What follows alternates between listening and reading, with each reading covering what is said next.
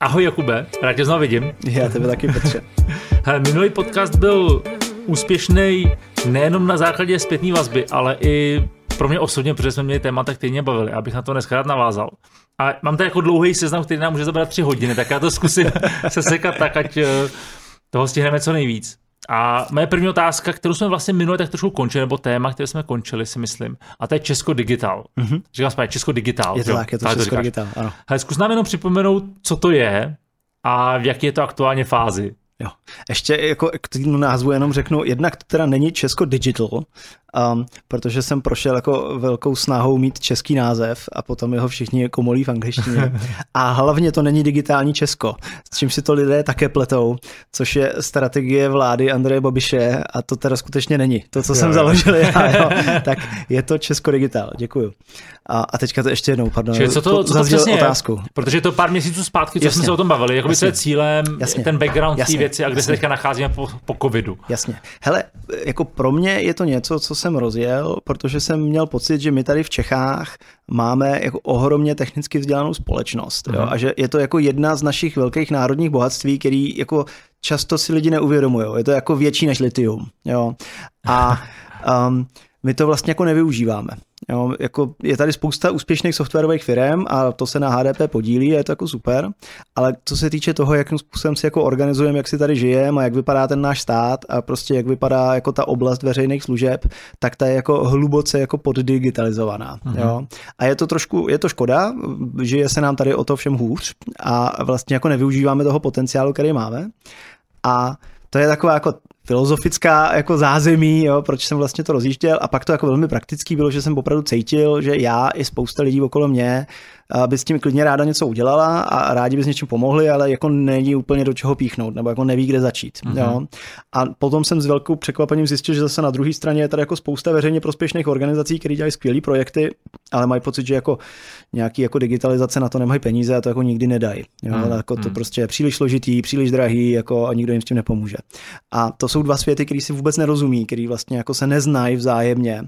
A jako jediný, co stačilo udělat, je udělat mezi nimi takový malý můstek no, a říct těm jako veřejně prospěšným organizacím, podívejte se, tady spousta lidí, co vám ráda pomůže, což je pro ně jako ohromný objev. A, a, a říct těm jako digitálně nativním lidem, což nejsou jen programátoři, jsou to prostě programátoři, designéři, projektáci, produktáci, i právníci a marketáci, jako spousta dalších lidí, že vlastně je tady jako spousta jako užitečných věcí, které je budou bavit dělat, protože jsou prostě fajn a jako pomáhají nám všem tady jako okolo nás. Jo. A tohle to, to, to stačilo jen tak jako říct takhle a, a, a, a najednou, najednou je nás dva a půl tisíce a je z toho jako ohromná síla. Dva a půl tisíce? No, 2600 už, no. Okay. Já když tím přemýšlím, ty vlastně děláš něco podobného, co si dělají v API, ne? Prostě spojuješ věci. Je to, je to tak, tak, je to tak, no. no, jako no. Jako tvoje... A dokonce, nejenom, že jsem jako v API jako spojoval dva programy mezi sebou, ale vlastně si jako doteďka myslím, že důvod, proč bylo API úspěšný, je, že jsem propojil takový ten jako programátorský thinking a design thinking, jo? Mm-hmm. že tam bylo hodně takový tý pokory vůči lidské individualitě a vůči tomu, že eh, věci jsou, mají nějakou estetiku a že je potřeba je designovat. A předtím vlastně jako to v období programátorský deset let předtím bylo hodně takový, jako pojďme najít společné standardy, které budou univerzálně platné a všechno bude fungovat mezi sebou a bude to jako propojený a všechno to bude fungovat perfektně v té API úrovni. Hmm.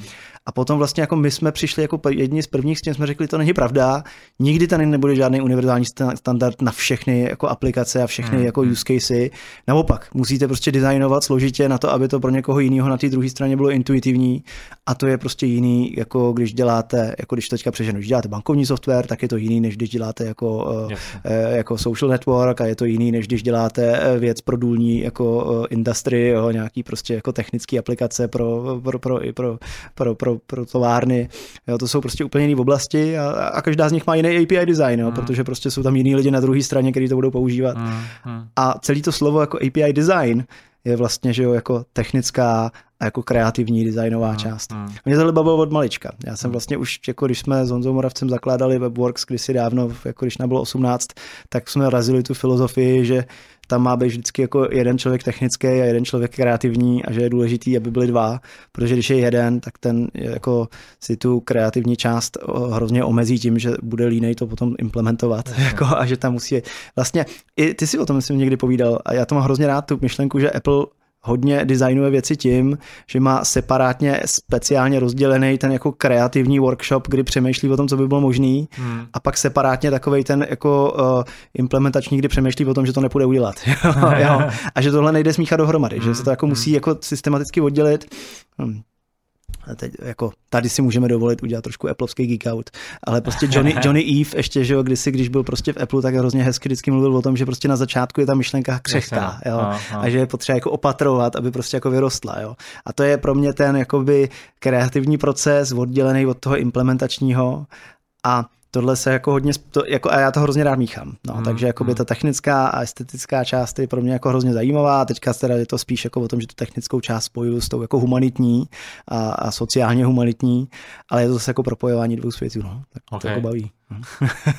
Čili teď se ti podařilo vlastně získat komunitu, která má více jak 2,5 tisíce lidí. To znamená, to jsou lidi, kteří jsou ochotní pomáhat nějakém jako veřejném sektoru, ať už je to IT, právníci a tak dále. Jo? Chápu, jo, chápu to správně. Jo. A já jenom jako řeknu, proč to takhle jako uh, mlhavě popisuju v tom veřejném sektoru, protože ono jako, to může znamenat pomáhat státu, může to znamenat pomáhat obcím, může to znamenat pomáhat školám, může to znamenat pomáhat neziskovkám. Hmm. Jo?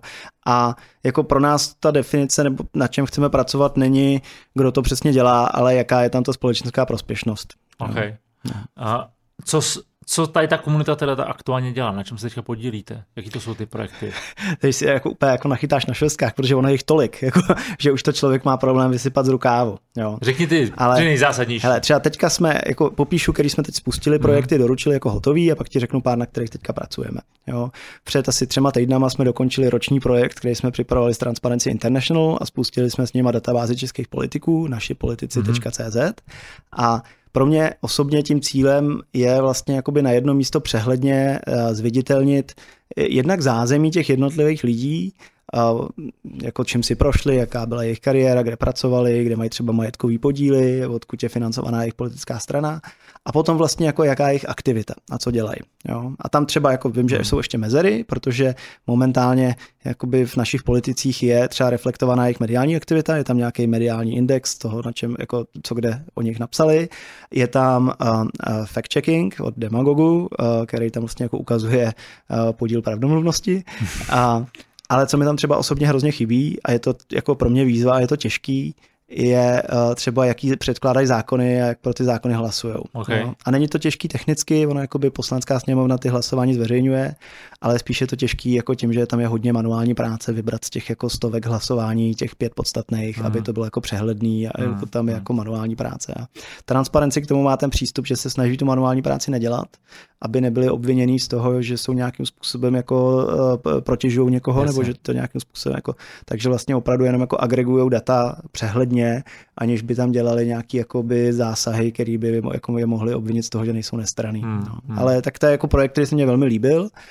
Před týdnem jsme vlastně uzavřeli projekt, který vzniknul v koronaviru, dáme roušky.cz, což byl projekt, který vzniknul jako spontánně od spoda, lidi začali šít roušky a začali si vzájemně vyměňovat informace o tom, kde ty lidi, co šijou roušky, jsou a kde si je můžou vyzvednout.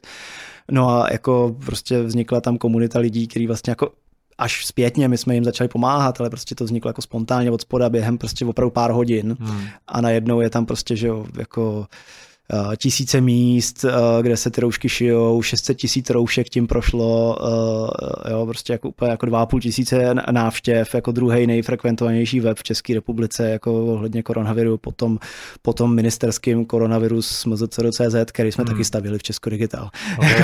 Takže jsme vlastně dělali první dva. a, a což zase byl jako jiný případ, kdy vlastně jako ministerstvu spadnul web jako během jako to úplně první jako náporu. A protože prostě nikdy neměli takovýhle zájem veřejnosti ohledně ministerstva zdravotnictví a my jsme vlastně za nimi přišli jako ten samý den a řekli jsme, jako nechcete s tím pomoct. A vlastně do 24 hodin byl prostě postavený nový web. Že? Jako nad WordPressem, jako není to žádná prostě jako rocket science, ale spíš jakoby zabezpečený, aby prostě to odolalo hmm. kyberútokům, jako dokonce i jejich vlastní jako cyber security na ministerstvu zdravotnictví z toho byl jako velmi impreslej a, a, a, a, a, jako rock solid, protože prostě byl jako hmm. super scalable. No a jako tak takovýhle jako rapid response unit tam vlastně jako hodně je, že v té komunitě, protože hmm. prostě je tam 2,5 tisíce lidí, kteří řekli, my rádi s něčím pomůžeme, ale jako nejsou vytížený, protože my prostě nemáme pro ně jako pro 2,5 tisíce lidí projekty. Jo. A když potom přijde něco, co má silnou myšlenku a ty lidi se to sjednotí a chápou, že tohle přesně chtějí, tak se dá udělat jako naškálovat jako 100 lidí v týmu během jako pár hodin. Ale to je prostě jako neskutečný. Hele, a jak tohle to funguje? Motivace těch lidí, jestli tomu dobře rozumím, je pomáhat a dělat něco smysluplného. Mm-hmm. Ty lidi to dělají zadarmo, nebo ano. jsou tam jsou to 100%, zadarmo? 100% zadarmo, ano. Princip Česko Digitál je, že si nevezmeme ani korunu od nikoho jako z projektu, na kterých pracujeme. Čili ani ty, co na tom pracují, ale ani od těch, co, od těch zadavatelů. Chápu to ano, dobře. Přesně tak, přesně tak. A vlastně kdykoliv za náma třeba organizace a říká, my bychom na to třeba nějaký peníze měli, ale jako ne úplně moc, tak jim řekneme prostě, tak ty, ty peníze schovejte a schovejte si je na provoz, schovejte si je na marketing, schovejte si je na věci, které stejně budete potřebovat. Jo. A naše kredo je, že vlastně pomáháme na svět projektům, který by nemohly vzniknout komerčně. Jo, my jako se nesnažíme nahradit komerční dodavatele, mm-hmm. A uh, třeba zrovna, když se bavíme o státu, tak jako má si stát nakupovat software od, samozřejmě od komerčních dodavatelů, hmm. že jo, peníze na to má, e, Česko Digitál tady není jako dobrovolnická komunita, jejíž cíl je tady nějakým způsobem jako ničit jako komerční hmm. prostředí a, a jako to nedává smysl. Hmm. A my pomáháme tam, kde z různých důvodů klasickou komerční cestou prostě řešení vzniknout nemůže. Mm-hmm. Což je buď v tom neziskovém sektoru, kde je těch peněz opravdu málo a nepodaří se na ně jako nafundraizovat dostatečně, nebo v případech, kde jako není jasný, jestli tohle vlastně je užitečný nebo není, jako jestli je to důležitý. A to v té koronavirové krizi bylo třeba velmi dobře vidět a nejenom, že jo, jako na, na tom, že ministerstvo potřebuje nový web. Jo. Jako já ty úředníky to vlastně ani nečiním příliš zodpovědný, jo, protože jako já si přesně vzpomínám, jak jsem s nimi jako na začátku mluvil a říkám, jako spadnul vám web, halo, jako kde se lidi mají dozvědět oficiální informace o tom, jestli, jako, co se tady vůbec děje. A oni říkají, no, tak my už jako, jako deset let vlastně jako se snažíme přesvědčit nadřízený, že prostě jako deset let starý web prostě potřebujeme prostě jako předělat a, a že na něj potřebujeme finance, ale prostě máme deset let starý web. No, říká, No a jo, a, a teď není čas na to jako vypisovat nový výběrový řízení a hledat dodavatele a prostě jako to bude trvat tři měsíce, že jo. jo. Mm. A, takže to je ten důvod, proč jsme to udělali za ně. Že to bylo jako malý a malý jako, že prostě nakonec to bylo jako tři, čtyři lidi, kteří to udělali prostě během 24 hodin a, a jsou to jako úžasní lidi a, a jako patří jim obrovský díky a prostě jako od té doby to běží jako rock solid, jo. Ale primárně pomáháme tam, kde prostě není dost peněz nebo to není dostatečně jednoznačný, jakože okay. vlastně to, co děláme, je potřeba. Ale Pomáhá, ten... Pomáháme na světlo věcem, které by bez nás nevznikly. Ale ten jako provoz není zadarmo, ne? Nebo... Není, není. No, my jsme vlastně jako, představ si to, že jsme jako agentura. Jo, a za tou agenturou někdo přijde a řekne, já mám tady takový nápad, jo, a často i přijdem za nima. Jo. Oni si ani nedovolí doufat, že by mohli mít nějaký nápad. Jo. Většinou, když za nima přijdem, tak říkají, jo, my tady máme tuhle věc, už o tom přemýšlíme 10 let, ale prostě to se nikdy nepodaří. Jo. A jenom tím, že se s jako říká, hele, jako nepřemýšlejte o tom, kolik to bude stát, přemýšlejte o tom, co potřebujete, pojďme si o tom povídat, pojďme to zkusit zanalizovat, pojďme to zkusit rozmyslet. Je jenom tím, že prostě jako posuneš jako neskutečným způsobem dopředu. Jo. A potom, jako, když přijde na to, že teda jsme vymysleli, co je potřeba udělat, tak, jako, tak to můžeme opravdu reálně i zrealizovat a máme na to jako spoustu lidí, kteří jsou schopni to udělat, ale provoz samozřejmě vždycky něco stojí. Jo? Hmm. Takže vlastně my, jako, jak říkám, jako říkáme jim dopředu, takovýhle třeba odhad, kolik to bude stát peněz na provoz. Uvědomte si, že technologie jsou jenom nástroj, typicky tam budete potřebovat nějakého člověka. Jo, prostě když máš web o koronaviru na ministerstvu zdravotnictví, tak to není tak, jako, že jim to dáme, oni to mají zadarmo a tím to pro ně skončilo. Tam musí být někdo, kdo tam dělá nějaký jako content, že jo, kdo rozhoduje o tom, co tam ministerstvo hmm. publikuje, jo, prostě musí se na to uvolnit několik lidí, který vlastně jako hospodařují, běží to na nějakých serverech někde. A vlastně jako technicky ty náklady jsou čím dál tím menší a menší. Jo. Třeba ten hmm. web, co jsme projeli teďka pro to Transparency International, tak stojí jako stovky korun měsíčně. Že jo, hmm, prostě jako, Ale jako by to už jde za tím klientem. Doménový nebo... hosting, prostě jako nějaký cloud, AWSK, jsou tam nějaký lambda funkce pro technický lidi, co tady jsou. Je to jako docela sofistikovaný, vlastně jako je tam i nějaká, jako jsme chvilku přemýšleli, tam byla nějaká neuronová síť, je tam nějaký skórování třeba těch článků. A jako ta kvalita lidí, kteří pro nás pracují, je neskutečná. Jo. Hmm. Kdybych třeba já dával dohromady jako novou komer, nový komerční startup, tak pravděpodobně nebudu mít tak kvalitní lidi, jako mám v Česko Digital. Jo, prostě ta, jako ta vůle lidí pomáhat je ohromná a když se přijde s projektem, který má opravdu smysl, tak eh, se jako okolo toho sjednotí spousta lidí. Jo. A, a ty technické náklady na provoz nejsou těžký. Ty, ty těžké náklady jsou ty lidský. Jo? Že oni si prostě musí uvědomit, že na to musí mít lidi, kteří tam dodávají obsah, kteří se o to starají. Čili to, co se děje následně potom, co vy předáváte ten hotový projekt. Přesně tak. No. Jo. No. Hele, mě ještě zajímá ten prvek té komunity, jo. Protože teď jako kolem covidu vzniklo spousta komunit a spousta lidí jako bylo nadšených a něco jako uhaslo. Já jsem takový trošku občas um, nechci jako nervózní, jenom občas ve mně jako takový ten přístup, že někdo přijde, hele, tak si dáme všichni dohromady, ten dodá to, tamhle ten dodá, tamhle to, bude to strašně hezký, mi připomíná taky to císařův pekař, pekařův císař. Víš, že Jasně. to je takový jako utop, utopie, jo? Je to utopie, je to trošičku komunismus takový, no, no, že jo, právě, jako, no. a ještě vlastně je tam takový ten element zrovna okolo covidu toho aktivismu, Aha. kdy prostě takový jako hurá a prostě všechno je přece, jo, a ono ta realita je vždycky jako komplikovanější a složitější. Právě Pro, zajímá ta realita, no. Proto jako třeba, když za náma při, jako přicházejí projekty, tak já jim vlastně říkám, jako pokud jste schopní realizovat tyhle věci komerční cestou, tak to jednoznačně udělejte. Vždycky je to lepší. Jo, prostě budete mít, prostě budete mít dodavatele, který za to bude smluvně zodpovědný, budete mít nějaký penále, budete mít nějaký deadline, když to nebude fungovat, tak prostě to bude muset opravit. Jo, jako já vám nic z tohohle nejsem schopný garantovat. Hmm. Deadline, počet lidí, kteří to budou dělat, rozhodně to bude trvat díl, než když to budete dělat komerční cestou. Jo, jako tohle je jako přemýšlej o tom ne tak, že to nahrazuje jakoby nějaký prostě softwarový agentury, který tohle dodávají. Tohle je prostředek, jak právě neu, neudupat to semínko toho nápadu na začátku, té inovace. Okay. Jo? Tohle je něco, jak přinášet jakoby do toho prostoru věci, které by tam prostě jinak nebyly. Jo? Hmm. To není jako já tady prostě potřebuju agendový systém nebo mzdový systém Jasně. a buď mi ho tady dodá IBM, nebo mi ho dodá nešetřil z Česko Digital. Jo? To jako nedává smysl. Jo? A to jsou naopak projekty, eh, kde opravdu jako my ty lidi posouváme dál už jenom tím, že s nimi mluvíme o tom, co by šlo pomocí technologií mm, dělat a oni to vůbec nemají představivost. Mm. Tohle je něco, co pro tebe nebo pro mě jako je vlastně jako těžko vůbec představitelný, že vlastně jako často těm lidem stačí říct, no jasně, tady se jako rozjedete jako Google Doc a nebo prostě nějaký Google Sheets a bum bum, párkrát se to oskriptuje a máte to hotový. Jo, a je to jako posune o deset let dopředu, mm, jo. jo. Mm, okay. Hele, a je motivace a udržení těch lidí v rámci té komunity Stává se vám, že ty lidi jako do toho jdou, jsou strašně nadšený, ale za dva měsíce už jako je, hele, vlastně ne. A jak velký, protože já si myslím, že a jo, že, že se to děje samozřejmě. Samozřejmě. Jo. Spíš jako jak se procentuálně, nebo jak se vám daří udržet tu motivaci těch lidí, protože ta myšlenka je super, mě to strašně líbí ta myšlenka, jo. A samozřejmě jako druhá věc je realita, Hele, a schopnost těch lidí zůstat jako nadšený a pokračovat. Já na to koukám takhle. Jedna věc, teda, kterou je důležitý přiznat, že jo, máme komunitu 2600 dobrovolníků, ale vedle toho máme placený kmenový tým. Okay. Jo, lidí, kteří pracují na plný úvazek. Jo, a ty lidi, kteří pracují na plný úvazek, tak mají primárně tu roli, že vytvářejí vlastně podmínky pro ty komunitu. Takže když to okay. zjednoduším, tak to říkám tak, že komunita pomáhá společnosti, my pomáháme komunitě. Okay, jo? rozumím. A, ale je tam jeden podstatný jako bod. Vlastně my potřebujeme dodat nějakou kontinuitu těm projektům právě v momentě, kdy ty dobrovolníci jako přijdou, jsou nadšený, no a pak jim do toho něco vleze, to se prostě stane. Hmm. Jo, jako mám urgenci v práci, rozvádí se se mnou manželka, jako dítě je nemocný, prostě jako a samozřejmě moje dobrovolnické aktivity jsou to první, co prostě musím omezit a pořezat. Jo.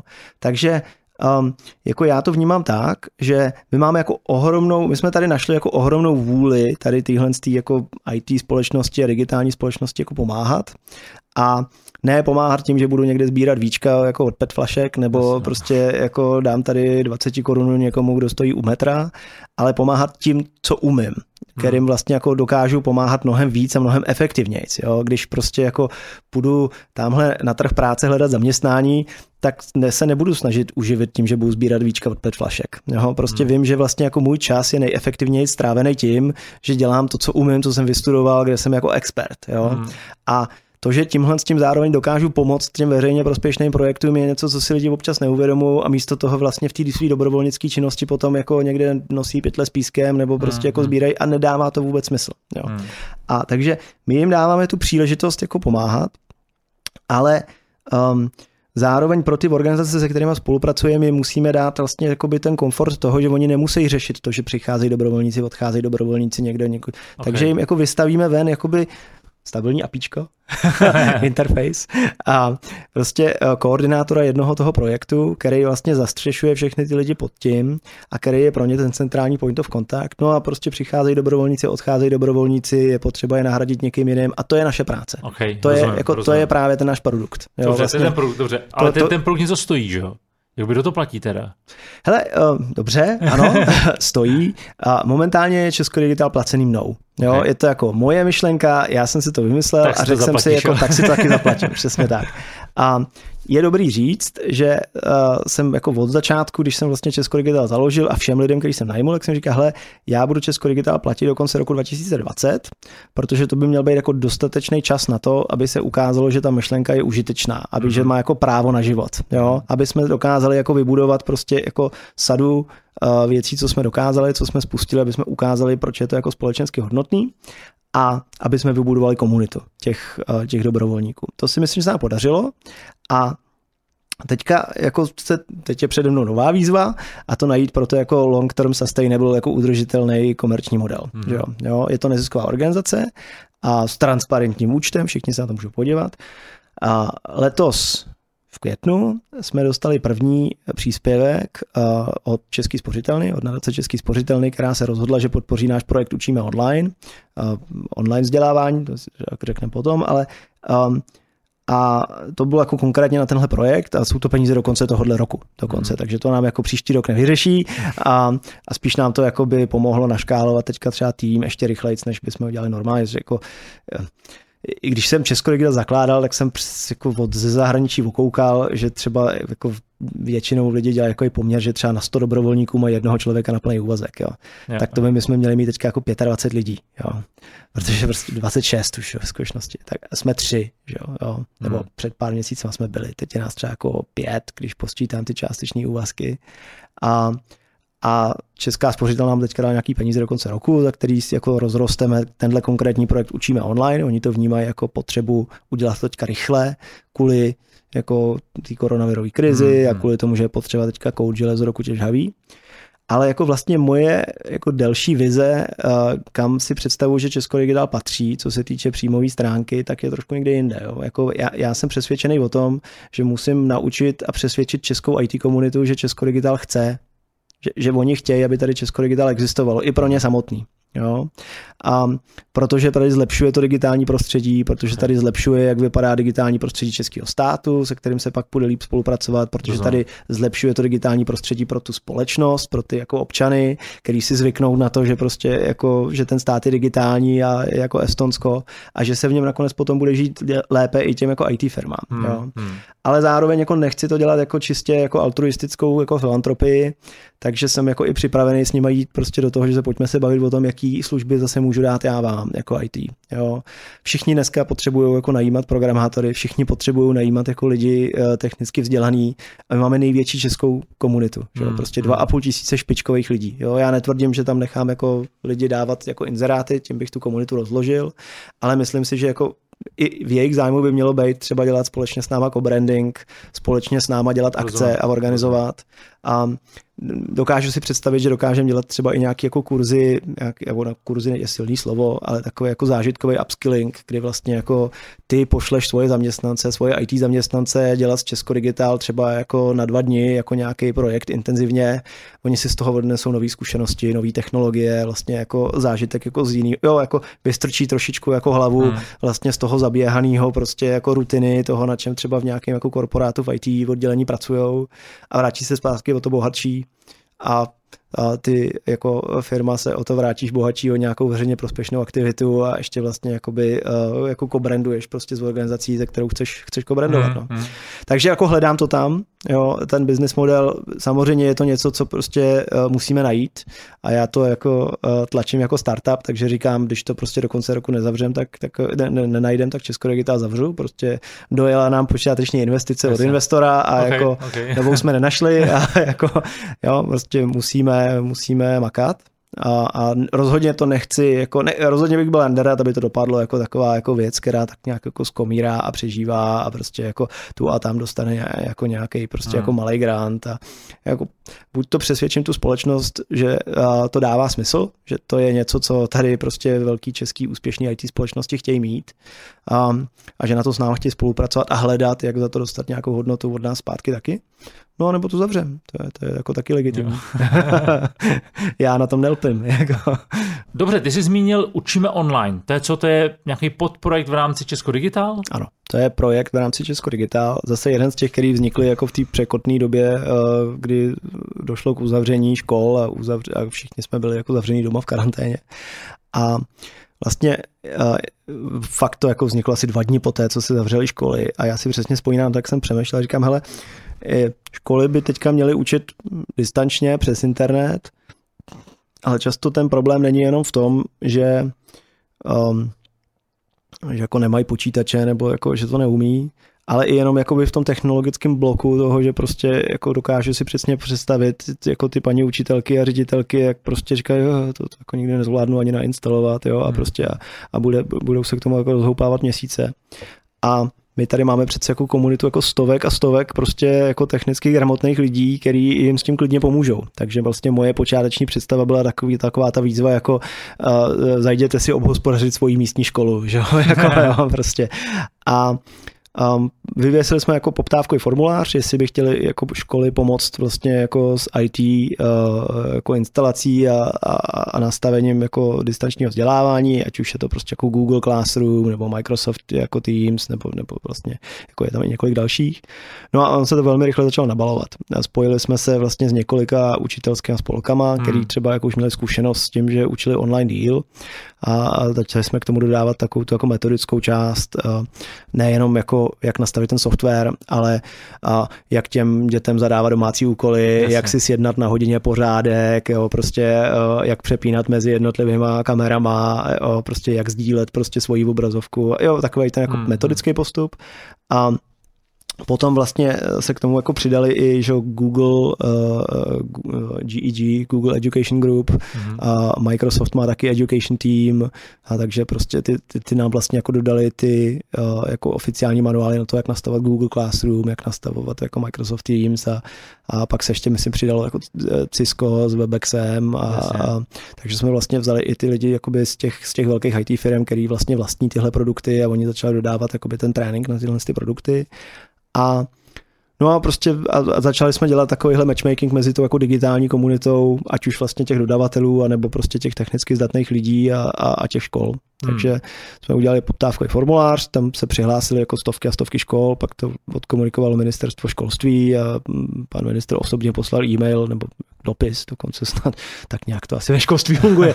jako, a vlastně všem školám, že jako pokud potřebují pomoc jako s distančním vzděláváním, takže tady Česko Digitál a no a teď se to jako rozjelo. A jako pak jako, jako díky i tomu, že máme partnery vlastně v té neziskové sféře hodně, tak mě došla jedna věc, která by mě jako samotnému nikdy nedošla tady z Prahy a to sice, že to je sice hezký, že pomůžeme těm školám přejít do toho onlineu, ale že tím jako hrozně rozevíráme ty nůžky mezi těma lidma, co mají doma třeba počítače a těma lidma, co doma počítače nemají. Hmm. hmm. A že najednou tady jako dochází k tomu, co si normálně vůbec nedokážeš představit, že by tady jako některé rodiny neměly přístup ke vzdělávání. Jo? Hmm. Jak kdybys měl prostě tamhle někde děti, který prostě jako nemů, nesmí chodit do školy. Jo?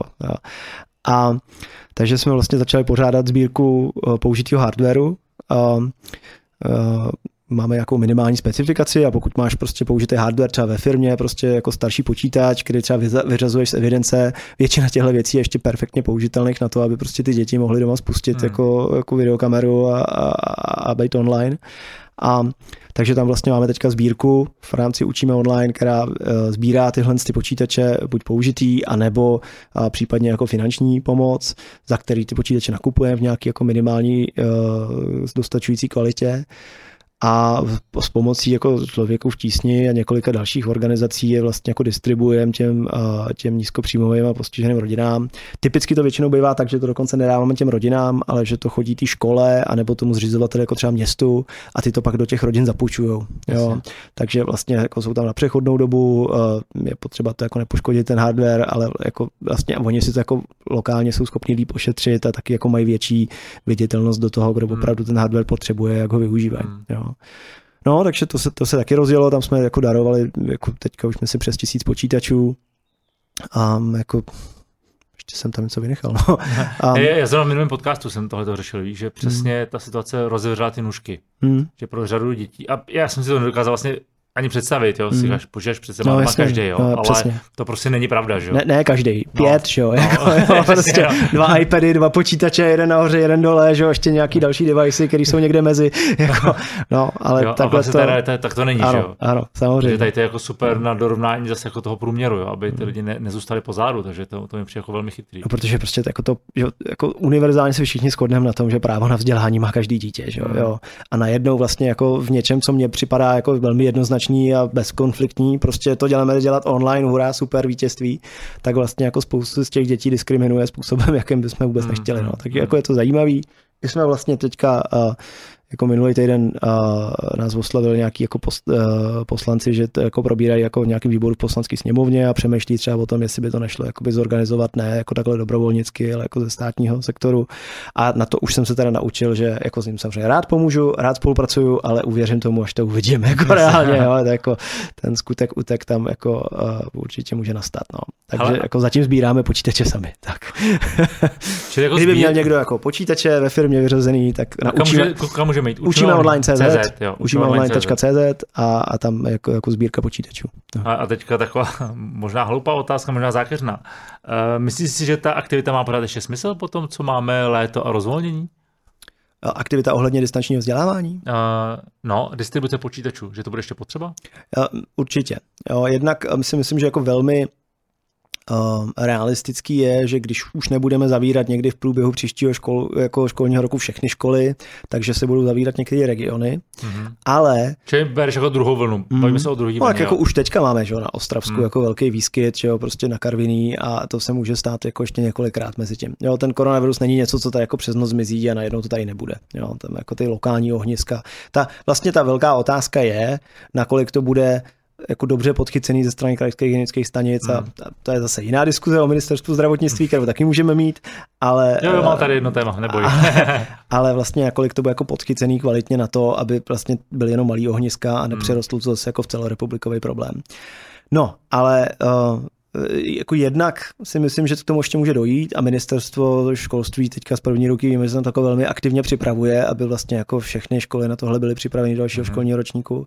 Ale jednak to jako spouští něco, co je tady vlastně už jako jako dluh uvnitř toho sektoru hmm. jako dlouhou dobu. Hmm. Jo, hmm. ministerstvo školství už dlouhou dobu říká těm školám, že by se měli naučit dělat distanční vzdělávání a digitalizovat část té výuky, ale jako nikdy tady nebyl dost silný driver, který by to prostě spustil. Jo? Hmm. hmm. A pro mě to není nějaká záplata, která tady jako na chvíli prostě překlene nějaký problém, kdy ty děti hold musí být doma, ale doufám, že to je něco, co ty školy naučí pracovat s těma technologiemi líp, líp dlouhodobě a pomůže jim to mít jako lepší vztah k těm technologiím, hmm. i, tě, hmm. i těm hmm. jako dětem a pomůže jim to třeba i jako část té výuky jako flexibilně zařazovat online jako i do budoucna. Hmm. Jo, hmm. to neznamená, že přijdeme o veškerý kontakt s učitelema, ale znamená to, že je to jako flexibilnější ta výuka jo. a to si myslím, že pomůže všem. Jo, souhlasím. No. A já vlastně dneska jsem ráno byl s kamarádama na, na snídaní a uvědomil jsem si, že třeba firma kamaráda se zavřela, protože jeden z lidí měl, byl v kontaktu s někým, kdo měl koronavirus. A nebo ty zavřeš celou firmu, jo. Přesně tak. Ale to mě jako nedochází, jak žiju ve své vlastní bublině, že vlastně stačí jenom podezření a všichni jdou do karantény. A teď, nebo... teď si vím, kdy máš, když máš ty jako infekční uh, jako špičky, ty jako chřipkový, že jo, no, jako na no. podzim, který teďka přijdou na podzim, uh, tak vlastně kde, kde, odkud to pochází primárně, že jo? Od těch hmm. dětí v no, mateřské no, školce, že jo? To je prostě, to jsou ty jako hmm. Petriho misky, kde se všechny ty bakterie množí, jako jo. O tam teď prostě pochází jako hrozná spousta těch rodinných infekcí, že jo, od dětí, jo. A takže jako si myslím, že se dá dost dobře očekávat, že hmm. jako v momentě, kdy někde tyhle ohniska začnou vznikat, tak to první, co se bude zavírat, jsou školky a školy, jo. Hmm. Což hmm. Samozřejmě velký průšvih pro lidi, kteří najednou nemůžou chodit do práce, protože s nimi musí být doma s těma dětma a jako není to jednoduchý. No. Hmm. No. Souhlasím. Jakoby, já vlastně nad nějakým podzimem uvažuji velmi podobně. Nebo spíš počítám s tím, že lidi z části budou jako v karanténě. A mimochodem, teď, když se bavím s firmama, vlastně neznám žádnou velkou firmu, se kterou bych byl v kontaktu, která by nepočítala s nějakým, teď ne jako výukou samozřejmě, ale s nějakou jako distanční prací nebo hmm. remote work. No. Všichni to nějakým způsobem jako plánují a očekávají, že 10 až 50% bude práce, vlastně bude probíhat mimo a spíš na to potřebují lidi jakoby mentálně, ale vlastně i technicky připravit, jo. Že, to, a... že to už se jako rozjelo pro mě je to vlastně, já si fakt myslím, že to má ještě navíc opravdu tu hodnotu, že jako zařazovat ty počítače a jako distanční vzdělávání do té výuky pomáhá těm školám mm. i tak, mm. jo, nezávisle mm. na tom, že musí být zavřený. Jo. A třeba jako pro moje vlastní děti, že jo, jako, a já mám sice doma těch počítačů spoustu, stejně, stejně jako ty, ale jako můj osmiletý Prokop vlastně poprvé pořádně použil počítač teďka. Hmm. Hele, u nás je to samý, no. iPad jako dlouhodobě, ale počítač vlastně byl něco, co nepotřeboval. Ano, ano. A najednou se naučil s trackpadem a s klávesnicí, Přesně, naučil no. se vypínat si videokameru a vypínat si mikrofon, přihlašovat se do výuky, přihlašovat se online, psát něco do chatu, hmm, jo, hmm, jako hmm, hmm. a o pár let později by na tohle mohl mít třeba hodiny jako informatiky, ale teď už je mít nemusí, no, protože jasně. No. prostě jako přirozenou cestou, jako součást výuky se prostě naučil pracovat s počítačem. Že? Hele, na chousi jsme uh, téma covidu a mám tady ještě jedno téma a to je éruška. Do toho jsi nějak za, taky zapojený, nebo, nebo ne? To je, to je moje druhé já. Okay. a, a vlastně Éruška není součást Česko Digital. Mm-hmm.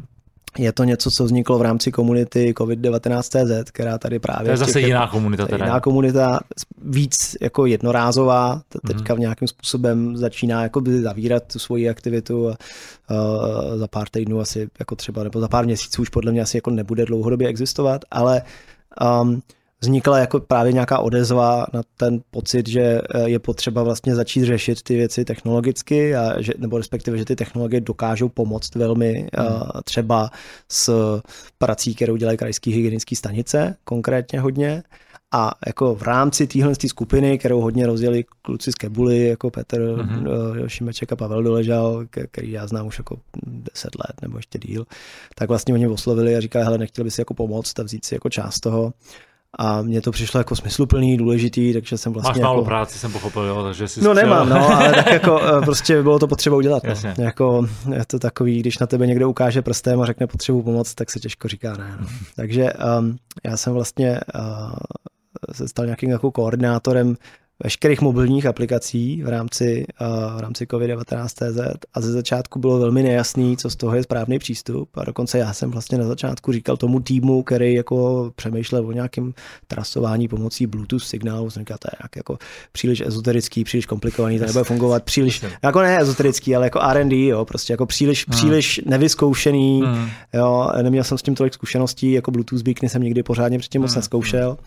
A tak jsem říkal, hele, jako pojďme zkoušet jiné cesty, takže jsme vlastně měli jako tři týmy paralelně a z jednoho se potom vyklubalo to, co udělal Mapy.cz, že vlastně mm. jako, jako přesvědčil jako Pavla Doležela, že jako mapy už dneska jako mají tu infrastrukturu na to jako sledovat, kudy se ty lidi pohybují a pokud jim dají souhlas s tím, aby to zaznamenávali ty informace, tak se to dá používat na to, že když někdo se označí jako nemocný, tak hnedka vím, kdo jsou lidi, co s ním přišli do kontaktu a můžu je třeba poslat, a, poslat na test, a, aby případně, kdyby se taky nakazili, tak to neroznášeli dál. Že? Čili to mějí mapy CZ tohleto?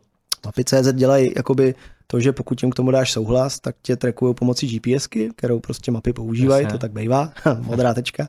A, um, a, a pokud vlastně potom ty se jako označíš za, za nemocného, nebo já nevím, jak přesně ten self-reporting teďka mají, tak, eh, tak vlastně jako oni varují ostatní lidi, kteří Kteří mají tu aplikaci a tak ji mají zapnutou. A, a přišli s tebou do kontaktu. Jasně. No. A ještě není tam problém s nějakým, jako, jak dlouho ta aplikace běží na pozadí? No, tam je eh, nějaký automatický jasně, shutdown, ne? Ano, ano. To jako na iPhoneu obecně je problém mnohem větší než, než na no, Android jasně, no. devicech, uh, takže tam, tam je jako problém. A mapy to samozřejmě jako mají tr- jako víc zmáklý, protože už to jako dělají jako delší dobu, takže prostě když si pustíš navigaci, tak taky jako běží na pozadí, jasně, že jo. Jasně, jo. A, takže, uh, takže ten jejich tým jako dělá tenhle tracking pomocí GPSky a vlastně jeden z těch tří tracků, tak jeden byl tohle, uh-huh. druhý byl nějaký jako nástroj na exportování tvojí Google Location historie pro většinu lidí, kteří chodí s Google Mapama, tak jako o nich stejně Google ví úplně všechno, jako aniž by tam něco někde zapínali nebo udělali nějaký souhlas, to jako většina lidí neví, ale jako když si potom vyexportují svoji location historii, tak se docela diví. A zvlášť na Android devicech, tam hlavně, že na tom iPhoneu je to přece jen ten Apple, ten Google trošku jako dusí, ale na Android devicech je to jako totální. A takže tam jsme udělali nástroj pro hygienu, jak třeba může požádat uživatele, aby uploadnul export svojí Google Location okay. historie a oni to potom jako jsou schopni zpracovat. To se nenasadilo nikdy, reálně. To byla slepá vývojová cesta, ale na začátku to prostě nebylo jasný v těch prvních mhm, dnech. Mm. A třetí věc, co se začala dělat, byla tady ta ezoterická věc, jak jsem říkal, trasování pomocí jako Bluetooth proximity, takže vlastně když dva telefony jsou jako u sebe, že jo, tak jako ten Bluetooth um, mezi dvěma érouškama se dokáže poznat, jak moc velká je jeho síla toho signálu, uh-huh. jako rádiového. A podle toho se dá poměrně dobře odhadovat, uh, jak jste od sebe vzdálený. A dlouho. mnohem lépe než tou GPS-kou, uh-huh. jo, protože vlastně chytrá karanténa jako taková, jo, celý koncept chytrý karantény je hygienická stanice má za úkol jednu primární věc. Když je někdo nakažený, co nejrychleji zjistit, kdo se od něj nakazil další, tak to zná otestovat je a hned je dát do karantény taky, než, než stihnou nakazit ještě mm, někoho dalšího. Mm. Zastavit jako i vlastně ten komunitní přenos. Jo. A a ten problém je samozřejmě zjistit, s kým si přišel do kontaktu, protože ty si prostě vzpomeneš na manželku a kolegu v práci, ale už si nespomeneš na toho člověka, vedle kterého si seděl v restauraci, hmm. nebo prostě u koho si, jako vedle koho si seděl v autobuse, jo, nebo a, a um, a že teď jako v rámci tohohle se používá celá řada technologií. Ta nejjednodušší je jako BTS-kový data od operátorů, mm, ale ty mají prostě přesnost stovky metrů. Tak to je mm. takový jako, když udělá milion chvilek jako demonstraci na letný a T-Mobile ohlásí, že tam 300 tisíc lidí, tak jako na to se dá použít jako, jako BTSky, jo? Ale, ale jako přes letnou se nenakazíš, že jo? Jako, jo, prostě to jako nestačí přesností. Pak máš tu GPS, to, co já seznám, to je přesnější, ale jako stále je to, že jo, prostě ve městě, odráží se to od hmm, baráku, hmm. prostě vidíš, jako to různě poskakuje. Prostě, jo, jako, baterky, to asi není úplně jednoduchý, ne? Oni prostě slám, jako vzorkují třeba jednou za pět minut, Jasně. že jo, jo. A, a oni používají asi i Wi-Fi, ne, nějakou triangulaci. Předpokládám, no, to je jako, hmm. že jo, tohle právě ty mapové aplikace hmm. umí. Jo, ale jako sám si vzpomíná, že na začátku, když byly mapy jako víc předpotopní, tak ti tam ta modrá tečka fakt takhle skákala no, mezi těma barákama. No, Teď no. už je to takovou trochu lepší, ale podle mě to je stále aproximace, hodně softwarová. No, jo. A takže vlastně jako tam máš třeba přesnost desítky metrů, což když vedle někoho sedíš v hospodě jako v restauraci na oběd, tak se to jako pozná, že jo? jo prostě hmm. ty dva signály tam sedí vedle sebe prostě hodinu a tak to jako jde. Hmm. Je to lepší, není to ideální. No ale jako te, te, ten Bluetooth má, má fakt přesnost, že jako jsi schopný říct, tohle jako 2 metry od sebe, tohle je 5 metrů od sebe, tohle je 10 hmm. metrů od sebe a to je vlastně jako pro to epidemiologické trasování zlato. To je, jako, to je přesně to, co potřebuješ. A chvilku to trvalo, pár týdnů, ale začalo být vidět, že to je vlastně ten jako nej, eh, perspektivnější způsob, jak pomoct hygienickým stanicím nějakým jako způsobem jako tu nákazu eh, jako trasovat jako v kvalitativně řádově lepší kvalitě, hmm. že jo? protože jako do té doby to prostě byly jako vystudované epidemioložky, kteří to prostě dělají 40 let a mají tam prostě ten notísek a teď prostě ti zavolají a říkají, pane Mára, tak s kým jste se potkal, budeme si o tom povídat, pojďte, já si tady napíšu telefonní číslo na notísku, že jo, jo. A. a teď tam prostě naběhla jako par, par, parta ajťáků a řekla, ne, ne, ne, call centra se dělají úplně jinak, tady budete mít headset, tady budete klikat na ty telefonní čísla, bum, bum, bum, ono se to bude spojovat, tam vám budou padat ty data od těch operátorů, z ty eroušky, jako jo.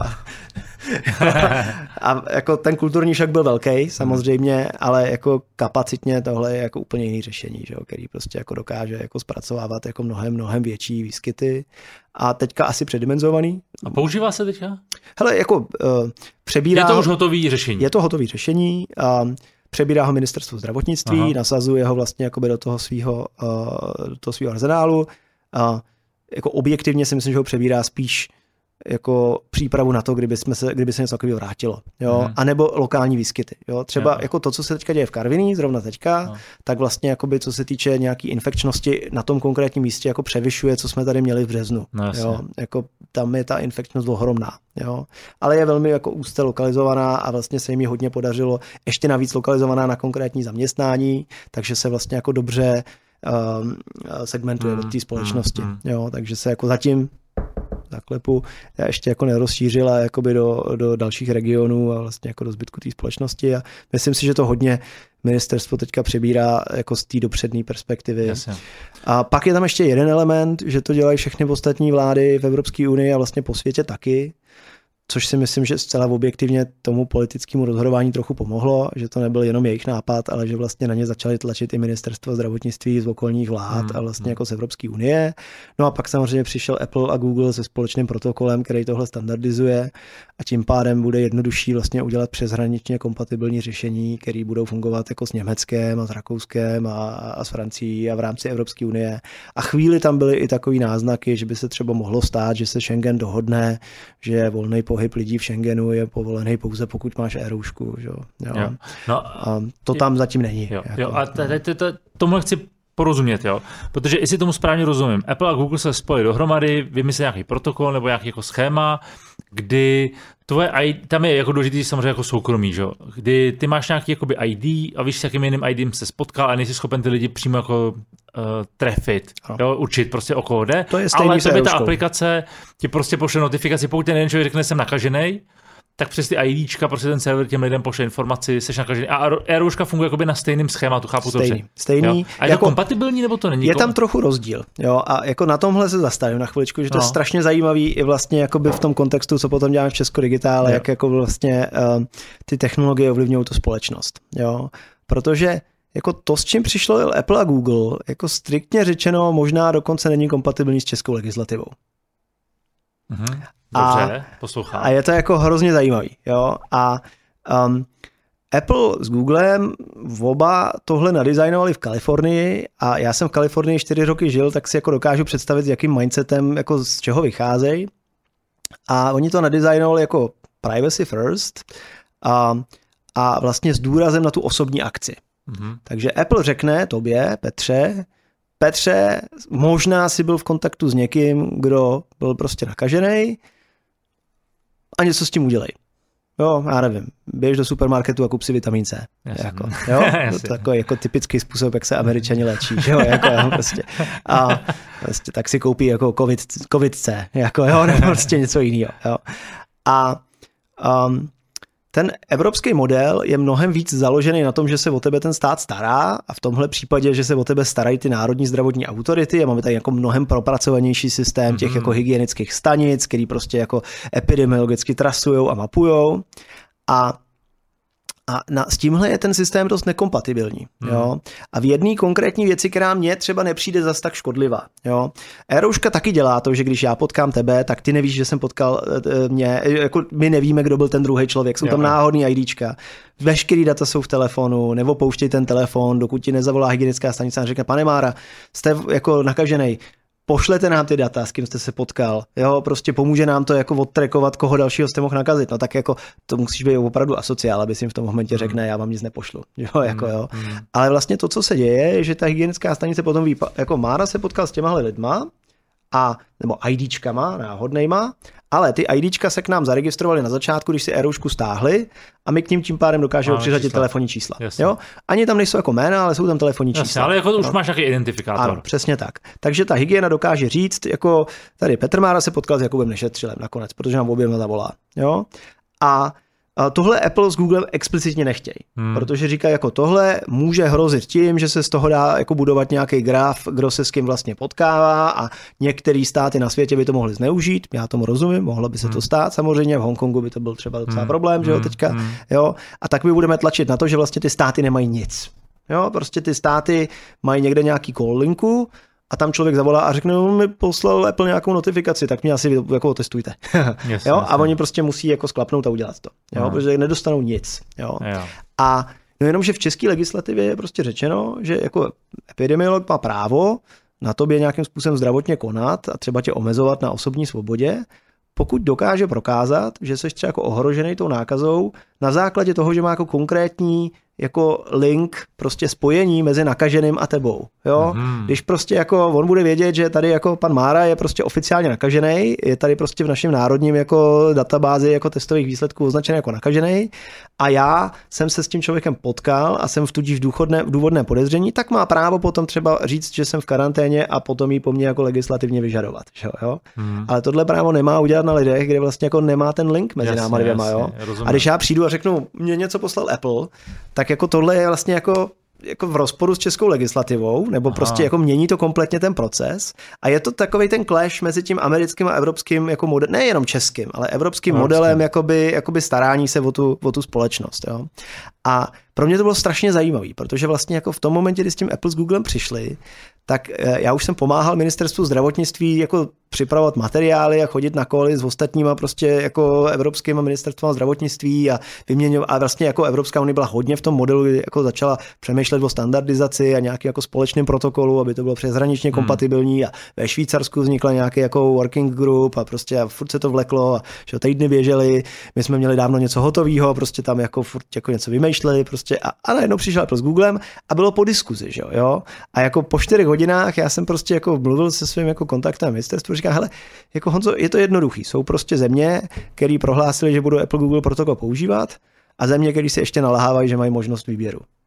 Ale prostě jako, jo, Hmm. Jako jsou tady dvě firmy, které vlastní operační systémy v mobilních Jasně, devicech. No. Nikdo to nedokáže udělat v obdobné kvalitě, nikdo nedokáže pouštět tyhle věci na backgroundu, nikdo nevykáže vyřešit to, že to ten iOS zabíjí.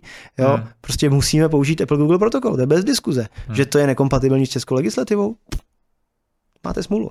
Hmm. Jo? A to je hrozně zajímavý moment. Jo? Hmm. A vlastně jsem viděl, jak jedna po druhý ty evropské vlády procházejí úplně takovýma těma jako stádiama jako takového toho, jako ty reakce na šok. Jo? Takový hmm. to jako, jako eh, to je blbost, budeme používat vlastní řešení. Jo? NHS britský, jako řek, ne, ne, ne, budeme používat vlastní řešení. Jo? Pak přijde jako druhá, strašný rozčilení. Jako, jak si to Google s Applem dovolujou, prostě, jako, ať tam prostě jako dodají jako kompatibilní řešení, který je, jako, a pak jako postupně to prostě jako vyvane takový, No tak jo, no tak teda jako britský NHS zase, že jo, tak uděláme teda dvě ty apky, jednu naší a jednu jejich, že jo, no a pak jako potichu tu jejich zabijou a prostě udělají jenom tu Apple Google, že jo, jako jo. Ale hmm. vlastně jako je to pro mě zajímavý moment, protože si prostě uvědom, že v oblasti jako péče o, jako o, o veřejný zdraví, v oblasti péče o nějaké jako potírání epidemie, nám nějaký proces jako nadizajnoval prostě jako Kalifornie hmm. a my nemáme na výběr. Hmm. Jo? Hmm. A jako pro mě je to takový moment, kdy si jako člověk musí jako uvědomit, že už to není tam, kde byly prostě počítače a technologie v 90. kdy jsme tady měli nějaký internet, který byl prostě mimo veškerou jurisdikci, mimo hmm, veškerou hmm. legislativu, existoval paralelně k tomu fyzickému světu a příliš s ním neinteragoval.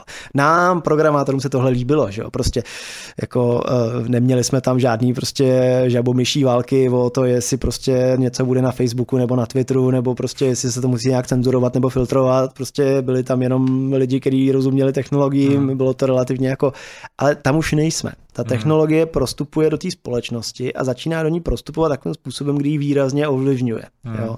Třeba si vzpomeň, že před pár lety jsme všichni nadšeně křičeli, že social, sociální sítě jako Twitter, Facebook demokratizují přístup k informacím a jak tady budou všude samý arabský jara, jak jsme tady prostě jako svrhli toho diktátora v Egyptě a v Libii a, a, a v Syrii a prostě bude to všechno jako skvělý a budeme tady mít demokracii. A prostě o 8 let později tady máme dezinformace jako post, post-truth éru, jako hmm. situaci, kdy vlastně uh, jako západní demokracie jsou všechny v ohrožení a možná je to jako v přímém důsledku toho, že jsme si tady jako programátoři naprogramovali nějaký jako demokratický přístup k informacím. A jako ta technologie tu společnost ovlivňuje. Jo? A pro mě to byl takový moment, kdy jsem začal jako, vy, jako i lidem v Česko Digitál a okolo Česko Digitál říkat, jako přemýšlejte dobře, jestli chcete, aby tady byly jako digitálně gramotné společnosti v Kalifornii a digitálně negramotný český stát. Protože to je prostě jako strašně asymetrický. Ono to stejně bude asymetrický, prostě Google s Apple mají obrovský jako market hmm. power a hmm. prostě jako proti Paulem tomuhle třeba může být Evropská unie. Jo, hmm. ale ne Česká republika. Hmm. A ta Evropská unie taky musí být zatraceně jako digitálně, jako gramotná. Jo? Protože když nebude, no tak tak nám tady ty naše jako zdravotní zákony budou designovat Cupertino. Jako, no. jo. A jako nějaká naše jako teoretická možnost hrát si tady na to, že máme právo na sebeurčení a nějakou vlastní legislativu a rozhodujeme o tom, jak si tady žijeme sami, začne jako čím dál tím víc jako ustupovat hmm. do pozadí. Hmm. Jo? A to byl pro mě jako velmi silný moment v té hmm. eroušce. Hmm. Jako, hmm to, co udělal Apple Google, podporuju, myslím si, že to udělali správně, myslím si, že jako ty změny jakoby v procesu jejich a našem nejsou tak velký, aby to bylo jako podstatný, že to vyřeší, jo, ale jako je to takový zajímavý no, moment, jasně, no. jako když si to člověk jako uvědomí. Offline sám o sobě už neexistuje. Mm-hmm. A tak přemýšlíme nad tím, kde žijeme a jaký zákony tam definujeme, už prostě neplatí, no, protože mm-hmm. prostě jsou ty dva světy, že jo. Pro mě třeba právě přesně covid situace byl přesun do digitálna, největší, mm-hmm. jo. Prostě najednou se i podíváš, kolik času trávíš na telefonu a na počítačem z těch 6 hodin, který to bylo předtím najednou 8 mm-hmm. nebo 12, jo. Mm-hmm. A to je prostě jako jiná planeta, no. jiný svět, který ale zpátky teď jako prorůstá do toho offlineu, že jo. Ano. A já jsem Pro, proto, čet... proto to dávám na tom příkladu toho zdravotnictví, mm. jo, protože vlastně jako to, že tady jako trávím hodně času na Facebooku a na Twitteru, který jsou prostě nadizajnovaný v Kalifornii, jo, a, a tam se ži, jako, a, a ty žijou nějakýma jako ohromnejma prostě společenskýma problémama, který jsou americký a prostě občas na to člověk jako tady z Čech kouká, tak říká si, jako opravdu, no, no, tak jako, jo, já to nechci zlehčovat, Black Lives Matter je důležitý a já jsem v Americe žil čtyři roky a, a jako mám na to taky hodně jiný názor, než třeba předtím, když jsem tam jako žil předtím, jo, ale, ale Jo, jako evidentně ten online je hodně diktovaný jako americkým prostě jako kulturníma reáliema mm, a prostě mm. tím, co jako hejbe tím světem tam. Jo, když něco jako uh, mnohem, mnohem větší věci se začnou dít třeba v Egyptě nebo prostě v Tajsku, no tak to jako onlinem nehejbe, že jo, jako ani no. náhodou. Jo. A to jsme tak nějak jako se naučili akceptovat. Jo. Mm. A, a, a jako vlastně mě to zase tak moc nevadí. Ale jako taky jsem prostě žil ve spoustě zemích na světě dost na to, abych věděl, že chci mít tu možnost vybrat si, vlastně jako ve které zemi žiju a jak je tam to společenské uspořádání a že já nechci, abych tady v Čechách žil tak, jak žijem v Americe. Hmm. Jo? A taky jsem se o tam tu stěhoval kvůli tomu zpátky, hmm. jsem se tady, že je dobře. Jo? Hmm. A jako zachovat tu pluralitu společenského uspořádání a to, že v každé té zemi jako je nějaký jako právo na sebeurčení, jako mi přijde podstatný. Jo, jo? přijde, a, ale otázka, jestli to a ty technologie to prostě strašně no, srovnávají a glejšajtujou a prostě jako jako nemám na to odpověď, mm, jo, mm. ale je to jako dobrá věc na zamyšlení a myslím si, že je to zase i jako jeden z těch důvodů, proč dělám Česko Digitál, protože si vlastně myslím, že jako my tady opravdu hrajeme první světovou IT ligu, co se týče lidí. Mm. Jo, jako deset zemí na světě, který hrajou to, co my. Jo, prostě Eruška vyhrála jako MIT pět hvězdiček, prostě jako MIT prostě v Americe ji označil za jednu z nejlepších aplikací na světě. Že? Jo, a udělali jsme ji takhle. Jo, hmm. desetimilionová země. Jo, hmm. a ale prostě, když se podíváš na to společenské uspořádání, tak prostě tak je to Marie Terezie, tak jsme tady prostě jako v 19. století. Jo. A, a to školství. Hmm. A, a, a, jako spousta dalších věcí, které tady ovlivňují, jakým způsobem žijeme. Jo. A myslím si, že vlastně jako dohonit tenhle deficit je důležitý, hmm. aby se nám tady žil líp, ale taky jako proto, aby jsme nestratili nějaký právo na sebe určení hmm. jako v určitý Kalifornii. Hmm. Ale je to možná zajímavé i v kontextu TikToku, že jo? Já myslím, že teďka viděl, v Indii ho zakázali, pokud se nepletu. Jakoby ta, to ta, je teďka ta, jako ekonomická válka, že jo? No, prostě jasně. No. jako se tam jako pomlátili na hranici. Co mě na tom baví úplně nejvíc, je, že vlastně oni ještě drží to, že mají nějakou jako, jako eh, tagline, že jako už 40 let po sobě nevystřelili. Dobře, takže se jako pomlátili nějakýma srpama a prostě jako prostě bodlinama a prostě schodili ze skály jako a se, jako zemřelo tam prostě 40 indických vojáků, ale, ale nevystřelili po sobě. jako. No, tak teďka jako Indie trochu hledá, jak na to zareagovat a, a to, jako je to takový, jako co to trošku prázdný gesta, že? jako tak zakázala TikTok a, Jasně, a WeChat. Ale, jako. A když se podíváš na to, jak TikTok ovlivňuje svět a pravděpodobně jaký přístup k datu má, tak je to, je, to, to, je za mě ještě jako úplně jo, jiný přístup, než to, co jo, nám diktuje Kalifornie. Jakoby, jasně, jo. Ale ano. je to strašně zajímavé, že jakoby ten svět měl jednu vrstvu a teď má prostě druhou ano, vrstvu. Ano kde se ty, ta hra hraje jakoby od nuly a, a, a, a ty je, velký kluci si už rozdali karty. Že? A je velmi dobrý si jako upozornit samozřejmě na to, že jako pro lidi, kteří to třeba ještě neví, že jako kromě Kalifornie jako se tady jako prorůstá silně do těch technologií teďka Čína a že jsou tady třeba jako dvě světové super velmoci, co se týče umělé inteligence a to je prostě Amerika a Čína hmm. a není úplně jasný, která z nich je dál, hmm. popravdě řečeno a že jako čím dál tím víc ten online nám tady samozřejmě bude diktovat Čína. Já jsem pár týdnů zpátky uh, viděl, myslím, Deník N a někde New York Times publikovali uh, asi šest pohledů na to, jak se může vyvíjet situace post-covid. Mm-hmm. Jo, jakoby takových šest scénářů, eh, protože vždycky se něco stane, že? a ono trvá třeba dekádu, než vidíme ten výsledek té dané akce. Jo, mm. jakoby ta, ta mhm. reakce prostě na, to, na, na tu změnu. A covid jako byl velká změna teďka si si říkáme, je to v pohodě, ale to je hezky, jen na dovolenou, roušky nenosíme, takže všechno je cajk. Ale samozřejmě jako s velmi velkou pravděpodobností nějaká krize přijde, budeme se nemuset na nějak adaptovat. Jo. A jedna, jeden z těch trendů, který tam právě popisovali, byl takový jako korporátní svět. Že ta budoucnost může víc k tomu, že dojde k určitým jakoby rozpadu vlád, protože lidem bude větší jistotu dávat firmní a korporátní prostředí, než vlády jako takový, což třeba pro mě Amerika k tomu jako velmi směřuje, jo. Protože zjistě jako pojištění a to, jak tam ty lidi žijou, vlastně, protože vlastně může být mnohem důležitější tvůj zaměstnavatel, než nějaký vládní úřad, který třeba, když se podíváš na to, co se tam děje, tě vlastně až zase tak jako nepomáhá přesně v tom, co ty si říkal. Jo? Tam nemáš jako, že musíte jít domů nebo jděte do karantény, prostě chovejte se odpovědně a to je celý. Jo? Takže pro mě ten trend tam vlastně může být a No, jako ten... taky, taky doma že jo, teďka jako teď, No, no, nebo teď, už teď, teď no, je to jasně. jako je, musí jít domů, Jo, že jo. A taky Ale- jako, taky ta epidemiologická křivka v té Americe podle toho, jak vypadá, no že jasně, jo. no, jako to je fakt jako, to je brutální, když to vidíš, jo. Hmm. A vlastně mě, te, mě tady ten scénář přišel jako nejpravděpodobnější a vlastně to, co ty popisuješ, může být ten korporátní online svět, to znamená určitý korporace opravdu jako vládnou tu, tu virtuální vrstvu, tu online novou vrstvu Hmm. a tím pádem, budu, tím pádem budu mít převahu v tom offlineovém světě, jo. A Hmm. možná, že budoucnost není o tom, že žiju v nějaký zemi, jak se teďka tady o tom bavíme, že to vnímáme jako vláda a naše uspořádání. Možná, že ta budoucnost není o uspořádaný v daní zemi, že to možná bude úplně nepodstatný, bude zajím- možná důležitější, pro koho pracuješ, nebo v jaký, v jaký koalici je ta firma, která tě zaměstnává, jo? Teď samozřejmě je to hodně jako science fiction, no. jako no, dekády ne, dopředu, jo, jako ale za, zas tak moc science to jako fiction to, docela není. logicky, jo. Zas tak moc science fiction to není, ale jako, jako zcela upřímně, jako člověk, který se považuje za relativně liberálního, jo, to není žádná hezká budoucnost. No není, no, není, Jo. právě, není. A já ti třeba jako jeden hezký příklad z takových jako reálí něčeho, co jako si většina lidí třeba o Americe neuvědomuje, ale až do nedávna, že americká, americká společnost má hodně jinak uspořádaný zdravotní pojištění. Že? Mm, to tak mm, jako, jasně, no. vě, jako většina lidí ví.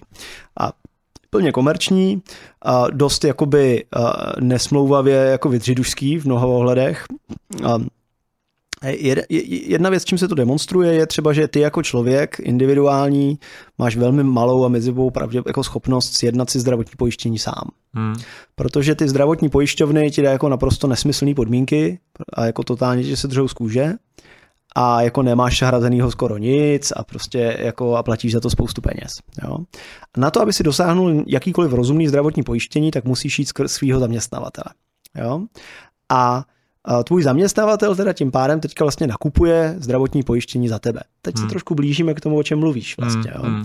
A um, jeden zajímavý aspekt, který to má, je, že uh, zdravotní pojišťovny uh, si začaly dávat do svých pojistek podmínku, že hradějí jenom věci, který hradějí jako zdravotní události, které se staly v průběhu toho, kdy jsi pojištěný. Pokud máš nějakou zdravotní událost, která předchází to tvoje pojištění, tak se na ní pojištění To nevztahuje. znamená, pokud jsi měl nějakou nemoc ještě předtím, ale objevili ti až fakt, jo. Ano. Aha. Takže pokud máš třeba chronické nemoci, Hmm. jako, jako třeba cukrovku, Hmm. tak na to se nevzdavuje tvoje zdravotní pojištění, pokud je před začátkem té pojistky. Jo? Pokud se ta cukrovka našla předtím. Pak se dějou i takové věci, jako že třeba onemocníš na rakovinu a oni se s tebou začnou soudit, že tu rakovinu už si měl před začátkem pojistky, akorát jsi o tom nevěděl. A to se taky děje. No vážně, jo. Jo, jo. Takže kromě toho, že máš rakovinu, tak máš ještě soud. Jako- jo. Okay. a, a, ano, to jsou taky jako dvě, dvě finanční rány na jednou, kromě teda té zdravotní. Ale um, jako to, co je na tom zajímavé, je, že pak to vlastně nastavovalo proces, v rámci kterého ty, když si uh, přišel o práci a přišel si k jinému, jako našel si s jinou, Hmm. tak si změnil zaměstnavatele, ale tím si změnil zdravotní pojistku Jasně. a najednou se ti přestalo být hrazený tvoje chronické věci, které se ti našly v průběhu tvojí předchozí práce. Takže jsi byl jako enormně finančně incentivizovaný na tom, že nesmíš přijít o práci, protože ti přestanou hradit cukrovku. Na do smrti. A najednou jsi prostě jako vlastně otrok ve své vlastní práci, protože když se nějakým způsobem jako prohřešíš vůči čemukoliv a prostě tvůj zaměstnavatel se z jakýkoliv důvodu, rozhodu, důvodu že vy, vy, vyhodí, tak prostě jako nejsi hrazený. Že? Jako na, na tyhle ty chronické věci. Mhm. Jeden z mých kolegů, a není to jako abstraktní, jeden z mých kolegů a, měl takovou zábavnou historku, je, e, pracoval pro Good Data v Kalifornii a Good Data ani jako neměnil firmu, jenom vlastně Good Data se rozhodla, že změní dodavatele té zdravotní pojistky a předělala e, svým zaměstnancům nový zdravotní pojistky A to bylo v průběhu toho, kdy jeho manželka byla těhotná. A ta nová zdravotní pojišťovna jim řekla, že na to těhotenství a tudíž na porod se nevztahuje jako uh, jejich pojištění, protože uh, vlastně těhotní už byli předtím, než začala jejich pojistka. A, a on teda někde jako vyhrabal, že v Kalifornii, specificky v Kalifornii, ve státě Kalifornie výjimka, že teda jako na, na, na, na těhotenství se tady ten pre-existing condition nevztahuje. Jsou věci, které si vůbec nedokážeš tady no, představit. Jo? Jo, tak jako, to jsou takový jenom jako náznaky toho, kam to vede, když vlastně to společenské uspořádání mnohem víc řídí tvůj zaměstnavatel než tvoje vláda. Jo? Ten zaměstnavatel že není zodpovědný. Hmm. Ten prostě ten si dělá, co chce. Jasně, no. jo? Takže i se tady třeba teďka jako diskutuje, že prostě některý zaměstnavatele třeba se tady s tím přestanou párat a nařídí jako svým zaměstnancům e-roušku.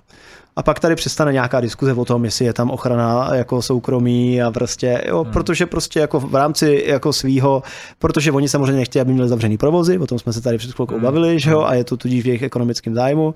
Jo, tak jako najednou hmm. ty tvoje osobní svobody, o kterých se tady jako bavíme a hrozně dlouho tady nebo nich vedem ty jako v pražský kavárenský diskuze, jako jestli je to dostatečně zabezpečený a jestli data smí být jako u Amazonu v cloudu nebo musí být na nějakém jako počítači na ministerstvu pod stolem, jako a, a, jo, a najednou to jako kompletně přestane, mm, že jo? protože mm. tohle to jako pro ty zaměstnavatele je úplně předětá diskuze. Že? Jo, asi no. Ne, jako já si nemyslím, že korporátní budoucnost je správná budoucnost, jo. Ale jenom, když jsem to četl, jsem si říkal, tohle není úplně mimo. Víš, ne, jako to nakousnul není... to s tou Amerikou a nebylo to špatně, je to samozřejmě už v té Americe výrazně víc posunutý tam. Víc, no. A taky je tam ale zase hezky vidět, že ta společnost je prostě nastavená tak, že má jako neomezený osobní svobody těch lidí, potom jako nějaký, co si může vynutit zaměstnavatel a její schopnost té společnosti se nějakým způsobem zorganizovat a sešikovat eh, je velmi malá, teďka ještě hodně posílená to jako hlubokým rozporem mezi prostě jako demokratama a republikánama a tudíž prostě jako ta epidemie tam je teďka opravdu háji, hmm. protože ta společnost není schopná se dohodnout na tom, co vlastně chce dělat. Hmm. Není schopná najít ten konsenzus, že by si řekli, jako budem doma, budem nosit roušky, nebo nebudem doma, kašlem na to, promoříme se, jak to tady hmm. říkal pan Primula, že jo? A, a, a pak to bude za náma, bude to hotový. Jo, a já mám jako teďka spoustu kolegů v Kalifornii, se kterými jsem pracoval, který teďka sedějí už třetí měsíc doma, jako lockdown, a já jim tady jako telefonu z kavárny a prostě jako spokojeně si tady chodím po Praze a oni na mě koukají prostě z té svý jako jedna plus jedna, prostě kdy už jim z toho jako leze mozek ušima, protože jsou prostě úplně jako hotoví a brečej mi do telefonu a jsou opravdu na dně. Hmm. Protože prostě jako psychicky je to strašně těžký, hmm. jako je to prostě no. tři měsíce a navíc oni mají jako velký strach, protože prostě jak je ta společnost, jak jako jsou tam menší sociální jistoty, tak je to jako že větší riziko, že kromě toho, že sedíš doma v karanténě, tak tě ještě vyhodějí, protože prostě ekonomická krize a ty firmy jsou v tom jako dost nemilosrdný na rozdíl od těch českých, že jo. A, jo, a zdravotní pojištění, o který tím pádem přijdeš a hmm. prostě jako, jo, a už se takové veze s tebou a hmm. no, no, není to jednoduchý, jako nezávidím jim. Hmm. Hmm. Hmm. Abych to zase jako otočil do optimistické jako varianty, jedna věc, která mě došla až teďka nedávno, když třeba koukáme na ty jako zuřivý jako uh, kulturní války, která ta hmm. americká společnost vede, o Black Lives Matter, nebo prostě Me Too, nebo jako, a, a nám to vlastně přijde jako strašně cizí a hrozně afektovaný, tak je hrozně důležitý si uvědomit, že jeden z důvodů, proč se to děje, je, že prostě my jsme v Evropě zvyklí na to a v Čechách dvojnásob, jako, že buď je něco v zákoně a pak to prostě všichni budeme dělat, anebo to tam není a pak si každý může dělat, co chce. Jo? A když by to bylo opravdu špatně, no, tak se to dostane do toho zákona. A Amerika je spíš jako zvyklá na to, že v tom zákoně je takový jako tu nutný minimum, ale vlastně jako to, co jsou ty společenské normy, se strašně jako vyválčí v tom společenském prostoru. Hmm. Jo? Takže tady máme prostě jako zakázaný, jako, já nevím, oslavovat nacistické symboly, což samozřejmě v Americe můžeš. Všude chodit a hajlovat a mít prostě jako hákový kříže ověšený a je to všechno cajku. Stejně tak jako můžeš chodit jako Ku a říkat otevřeně, že bys rád střílel černochy, jako, jo, a prostě jako, jako jde to. Jo? Ale je to tak společensky nepřijatelný hmm. a tou jako, jako většinovou společností už vlastně jako ty jsou tyhle ty kulturní války vyválčený, že prostě hold radši v té jako bílý kápy chodit nebudeš a i když jsi americký prezident, tak to je jenom tak jako v náznacích, tam jako pouštíš do toho prostoru radši, jo? protože to je společensky nepřijatelný. Ale, no, legál, ale legální. Ale legální. Aha, Přesně okay. tak. Okay. A potom vlastně nám ty jejich kulturní války přijdou jako strašně jako žabomyší nebo prostě hrozně afektovaný a ohromně vyhraněný jo? A, a vlastně divíme se tomu, proč tady Apple dělá nějaký jako veřejný prohlášení o tom, že něco podporuje, nebo Google, nebo Facebook a říkáme si, tyjo, jako to je stejně jenom marketing a je to hrozně plochý a prostě jako a je, samozřejmě, jo, hmm. ale pro ně, jako já už od toho teďka koukám, že tohle je pro ně ten legislativní proces. Jasně, Oni si to to, tímhle sti- mění to, to, jakoby, to Tu nastavení, společnost. tu společnost. Přesně tak. Aha, okay. Jasně, my to vlastně nepotřebujeme, protože my si to vybojíme jinde. No, my to tak nějak jako delegujeme na tu reprezentativní demokracii, ať to Hmm. tam jako vybojují za nás a občas si to s nimi vyřídíme u voleb, ale vlastně jako vy, uvnitř té společnosti mezi sebou tohle řešíme mnohem méně. Hmm. Jo, třeba jako příklad, když teda se bavíme o rasismu, tak samozřejmě jako eh, my si tady myslíme, že tady žádný nemáme, protože jsme poměrně homogenní společnost, ale prostě vůči cikánům, vůči jako, že jako s naším romským spoluobčanům je to prostě jako, jako evidentní, Hmm. že jo, Hmm. i když samozřejmě zase je to selektivní, třeba vůči jako větnamský jako populaci to zdaleka není tak špatný, že jo, ale prostě vůči jako romský populaci to je jako fakt blbý a akorát o tom nemluvíme, Hmm. ale jako to očekávání je takový, že teda až teda přijmeme nějaký ty opatření na to, aby se tady těm jako Romům žilo lépe, no tak to půjde z poslanecký sněmovny, že? tak se to tady jako někde uzákoní. Jako. Že bychom si tady jako společnost museli vybojovat to, že se k ním jako budeme chovat lépe, to tam jako necítím úplně. Hmm. Jo? Hmm. A tohle vlastně jako, jako američani dělají jinak. No. Hmm, to je pravda. Proto vlastně v kontextu té Evropy tohle vypadá, to, co se děje v Americe, je vlastně... Vypadá směšně docela. Vypadá, no, no Hmm. prostě vypadá Hmm. to jako přehnaně vlastně, Jo. jo, ale Jo.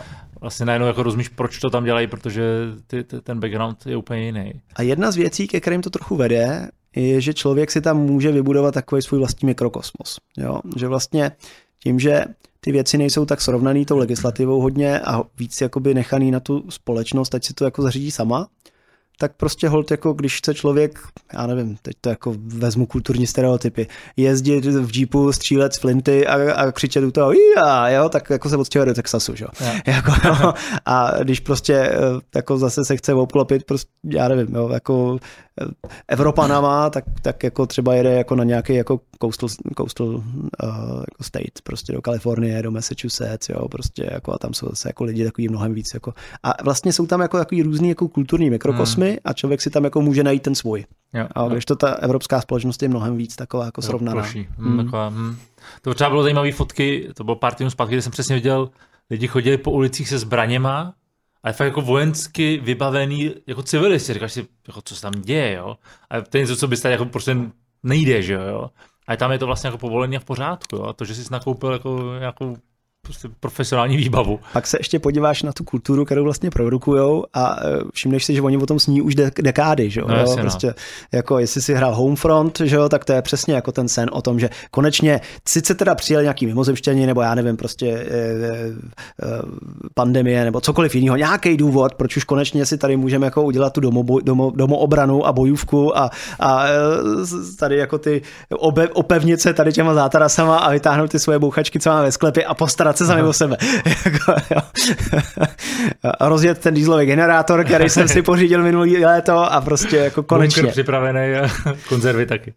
No. A mimochodem, když si řekli mimozemšťany, já jsem si vzpomněl na situaci, já nejsem pár týdnů zpátky zaznamenal, jak BBC a Pentagon vlastně uvedli, potvrdil, že ty záběry neidentifikovatelných objektů ze stíhaček jsou Autentický. autentický. Mhm. Oni řekli, že to je mimozemšťani, řekli, že to Jasně. jsou prostě nějaký pohybující se objekty a nevidí, co to je. Jasně. Všim si z toho? Viděl jsi to? Neviděl? Nevšim, nevšim. Ale e, jako zaznamenal jsem něco takového loni, myslím, že už jako nějaký takovýhle Ono problém. to týká jako 10 let asi, jo. No, Jenom bylo zajímavé, jak jako v té krizi prostě oni jenom vypustili. Jo, jo, jako je to pravda, ale nevíme, co to je, ale po, pojďme dál zpátky k covidu. Dobrý timing. Jo, přesně tak, jako timing strašně dobrý. Jo. A já jsem potom jako z, z, diskuze s kamarádama, že pro mě to jako jako dítě čteš, koukáš na E.T. ho, že jo, viděl si ve třelce, říkáš, tyjo, tak jsou tady nebo tady nejsou, jo. A to vlastně bylo strašně zajímavé, kdy, jak, jak oni, že jo, nepoužívají výraz UFO, oni tomu říkají už jinak, já si nepamatuju tu, tu zkrátku, protože UFO bylo spojený s mimozemšťanama, teď to jsou jenom neidentifikovatelné objekty. A přesně pak vedeš tu diskuzi, no tak to mohl být nějaký ruský letající talíř, který se tam byl prostě podívat, anebo jedna americká agentura vyvíjí něco, co neví ta druhá, tím pádem tam něco takového je. To, to, to býval, že jo, ten Area 51, kde prostě No, jasně, no. se jako vyvíjely ty jako B2 bombardéry a prostě jako různé věci, které lítaly jinak, ale a nebo je to prostě odlesk, že jo, prostě, jo, a jo, nebo je to jako atmosférický jev prostě Mm, v atmosféře, jako nevíš, jo. A já um, se, myslím si, že je zajímavý sledovat to, že se třeba něco takového jako natočilo a přemýšlet Aha. o tom, co to krucinál může být, ale ta konspirační teorie toho, že jsou tady ty mimozemštěni jako a, a oni nám to tutlají. Jo. Já se tomu usmívám a vlastně občas říkám, že to je hrozně optimistická teorie, protože ona počítá s tím, že je tady nějaká jako ohromná společnost, schopnost té společnosti se zorganizovat. Zorganizovat, jo, prostě ututlat to. Jako, jo, prostě máme tady 10 tisíc uh, amatérských meto, meteorologických a astronomických stanic. Žádná z nich to nechytla. A nebo všechny navštívili nějaký ty jako Men in Black a prostě to tam takhle jako cvakli a prostě jako máš tady jako selektivní výpadek paměti, že jo, jo. Prostě, jo, a máme tady jako x jako stovek tisíc družic na oběžné dráze, prostě od jako spousty různých vlád, tak ty jsme taky všechny jako eh, podplatili a zmapovali, že ty jsou, ty jsou v tom komplotu taky, všichni dohromady. Jo. A když přijde na to, aby jsme se jako společně zorganizovali ohledně pandemie a covidu, tak jsou toho jako nekonečný prostě jako diskuze a politické procesy a vyjednávání a nestě nejde to. Ale jakmile jde na to ututlat mimozemštění, tak, jako, tak jsme perfektně zorganizovaní. jako, to je vlastně strašně optimistická teorie. To, že? pravda, to, bylo zajímavé, teď nevím, kdo ten komentář měl, ale že od té doby, co lidi mají foťáky ve svých telefonech, tak nebyla žádná lochneska a nic podobného, že jo? Protože do té doby byly nějaké jako rozmazané fotky.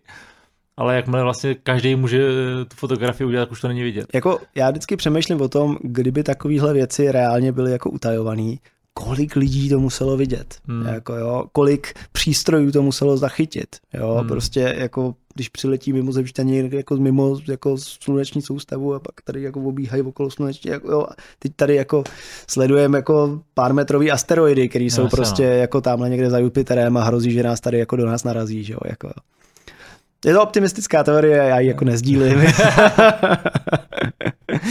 no. Ale, Hele, ale ještě řeknu ti no. jako k tomu jinou věc. Jo? A ta mě hrozně ovlivnila, musím říct, jako uh, přišlo to strašně zajímavý. Když jsem byl uh, mladý kluk na vysoké škole, na matfizu, studoval jsem informatiku, a měl jsem pocit, že rozumím světu a všemu rozumím a jsem racionální, inteligentní stvoření, který takovýmhle jako hloupým jako náboženstvím a, a sektám a teoriím jako konspiračně nepropadá. Tak jsem šel na přednášku od člověka, který se věnoval studiu náboženství a sekt na území České republiky a vlastně dělal takovou jako katalogizaci toho, jako čím se ty jednotlivé sekty jako zabývají, ty okrajový a, a, a jaký jsou jejich uh, rizikové skupiny. Mm-hmm. Jo? A v jednom momentě řekl jednu věc, jednu jedinou větu, která mě otočila svět z nohama a on říkal, jako, když se podíváte na ty opravdu okrajové sekty, Většina z nich souvisí s vesmírem, nějaký tamhle prostě eh, mimozemštění na odvrácené straně měsíce, který tam mají zaparkovanou loď a čekají na to, až vás tady vysvobodějí. A to je dr- a stará teorie hodně. Nej, no. nejohroženější skupiny obyvatelstva na propadnutí těmhle sektám jsou vysokoškolský studenti převážně technických směrů, hlavně matfizu. Pak to, to řekl, jo. Ano. A já jsem tam tak seděl říká, cože, to jsem se musel přeslechnout, ne, teď jako, že jsme jako matematici a informatici, co jako nevěříme nějakým kravinám. A on plně pokračuje dál a říká, my jako o tom přemýšlíme tak, že potřeba něčemu věřit je nám vrozená, mm, asi jako mm. třeba k dispozice ke sportu a každý jí má jinak velkou, takže někdo prostě jako to totálně ignoruje a někdo je v tom jako strašně aktivní. A lidi z tradičních rodin, nebo tradiční je teďka špatný slovo, ale lidi z nábožensky zakotvených rodin Jasně. a lidi z humanitních rodin hmm. většinou projdou tímhle s tím vzděláním a vlastně jako jejich potřeba je pokrytá. Jo, hmm. jako oni si jako projdou tím přístupem a lidi jako z těch vysokoškolských více vzdělaných rodin a hlavně technických rodin vlastně jakoby často mají tuhle latentní potřebu a mají jako neukotvenou a nepokrytou. Jasně. Jako, jo. Že jim jakoby nestačí ta víra ve vědu a důkazy, ale potřebují ještě něco nad to. Jo. Ano, přesně tak. Nebo hmm. jsou minimálně jako náchylní na to, že když třeba ta věc zní vědecky rozumně a sice tu a tam musí člověk něčemu věřit a nebo to neodzdrojovat a nebo nedosledovat ty důkazy dostatečně daleko, ta, ale jenom tak jako říká, jo, to zní dobře, jo, a, a najednou tam je, jo, scientologie. Jo, hmm, prostě hmm. jako, jo, jako, a, ale třeba i jako spousta moderních věcí teďka, jo, třeba jako teďka je moderní biohacking, jako, jo, hmm. prostě a teď se tady budeme bavit o nějakým, ale zní to jako všechno vědecky, jsou tam jako tam je ten oxid dusný a oxid dusnatý a teď prostě a ten způsob toho dýchání tady jdou dobře. Sice to má jako spoustu společných jako aspektů s jogou a prostě jako s různýma věcma, který pracují jako evidentně jako uh, uh, spirituálníma nebo, nebo jako ezoterickýma jako věcma a najednou je to jako přelakovaný na vědecko. Jako, jo, prostě. A, a jako má to, má to velký zásah, že? Mm. jo, a prostě tak jako už jsem v tomhle skromnější, jako, jo. Jo, pokornější v, to, v, to, v té víře ve svůj intelekt a v tom, že já tady takovýmhle jako vírám nepropadám. Jako. A, já zároveň, si myslím, že jako lidi chtějí něčemu věřit, že zároveň, potřebují jakoby mít nějaký řád, nebo víš co, dřív podle mě tohle to nahrazoval král nebo nějaký jako leadership, který říkal, tahle to je, tamhle je Bůh, když budeš dělat věci blbě, jak tě upálíme.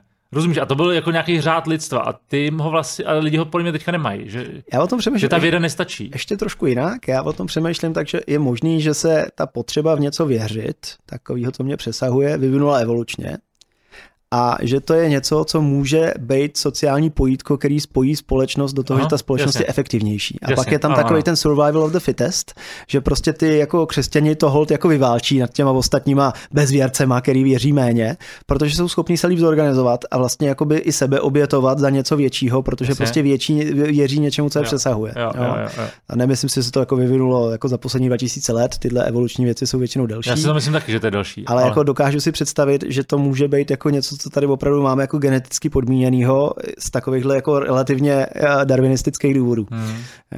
Ale to jsme jako hodně odkloň, jako zabrousili jinam. Ale vlastně jsem ti chtěl říct, že když koukám na ty konspirační teorie, a když koukám specificky na takové ty věci, jako jednak buď nám vlády něco, jako, tak, něco utajujou, jako, a tak jako jsem velmi opatrný a velmi pozorný vůči lakování na vědecko. Mm-hmm. Jo, že se tam jako, tady jsou nějaké jako statistiky, tady jsou o tom nějaký data, tamhle máme nějaké jako měření, jo, tady prostě, jo. A ten rozdíl mezi jako dobře peer reviewovaným jako vědeckým mm. prostě jako pokrokem konec konců všichni s tím máme dobrou zkušenost, co se týče třeba jako dietologie a toho, zrovna toho no zdravotnictví. Právě, no. Tam no, už prostě jako lidi přestali věřit kompletně všemu, protože prostě jako za jejich život se to vždycky otočí jako mlíko pít, mlíko nepít, mlíko pít jenom někdy, jako jo, a nakonec jako, jo, jako, Ale víš, co, jako, zlomí jako nad tím hůl ty no, lidi. No jasně, jo, jako, přesně jako získat stravování. Když si začneš číst jednotlivý studie, tak fakt musíš rozumět tomu, co čteš, no. pochopit ten kontext, pochopit, co to znamená a těch studií musíš přečíst stovky, aby ano. si vůbec si udělal názor na jednu jedinou věc a dost často jsou protichůdní a to musíš pochopit metodiku, ano. jo, a jako to je vlastně Myslím si, že i pro věc je to velmi, velmi složitý, na tož pro normálního člověka. Jo? Teďka a... už se že jo, jako reálně dělají jako metastudie, no, jejich no. úkolem je právě zmapovat jenom vědecké studie. Jo?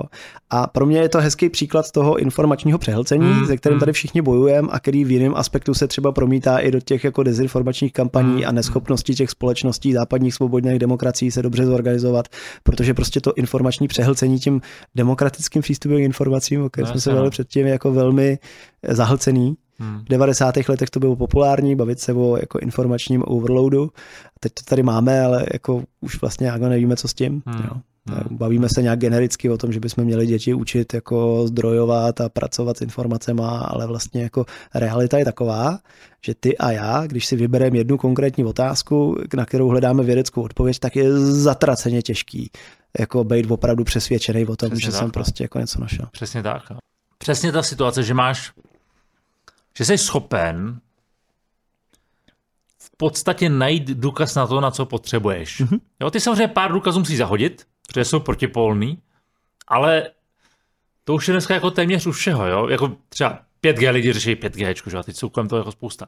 Pravděpodobně nesmyslu, ale vozou se tě inteligentní lidi, kteří říkají, hele, jasně, 5G jako nic nedělá, ale jsou tam jako určitý specifika, který vlastně plodějí to, že se toho lidi bojí, jo? A najednou vlastně, jako kdyby to téma fakt chtěl jako pochopit na 100%, to je nereálný, jako to musíš jako tomu věnovat desítky, stovky hodin, pak o tom napíšeš článek, který za týden stejně už si nikdo nepamatuje, a ty lidi vlastně víc inklinují jako k tomu, k čemu vlastně jako chtějí věřit. Jo? Pokud chceš věřit, že tě vláda tady chce ovládat, že ti chtějí dělat mikročipy, já si vždycky říkám, ty lidi, kteří tomu věří, jako co by kdo měl z toho, že je sleduje a monitoruje, že jim stačí jako dát článek na Facebook, aby se ovlivňoval, jo? a nemusíš tomu dávat čip do nosu. Jo?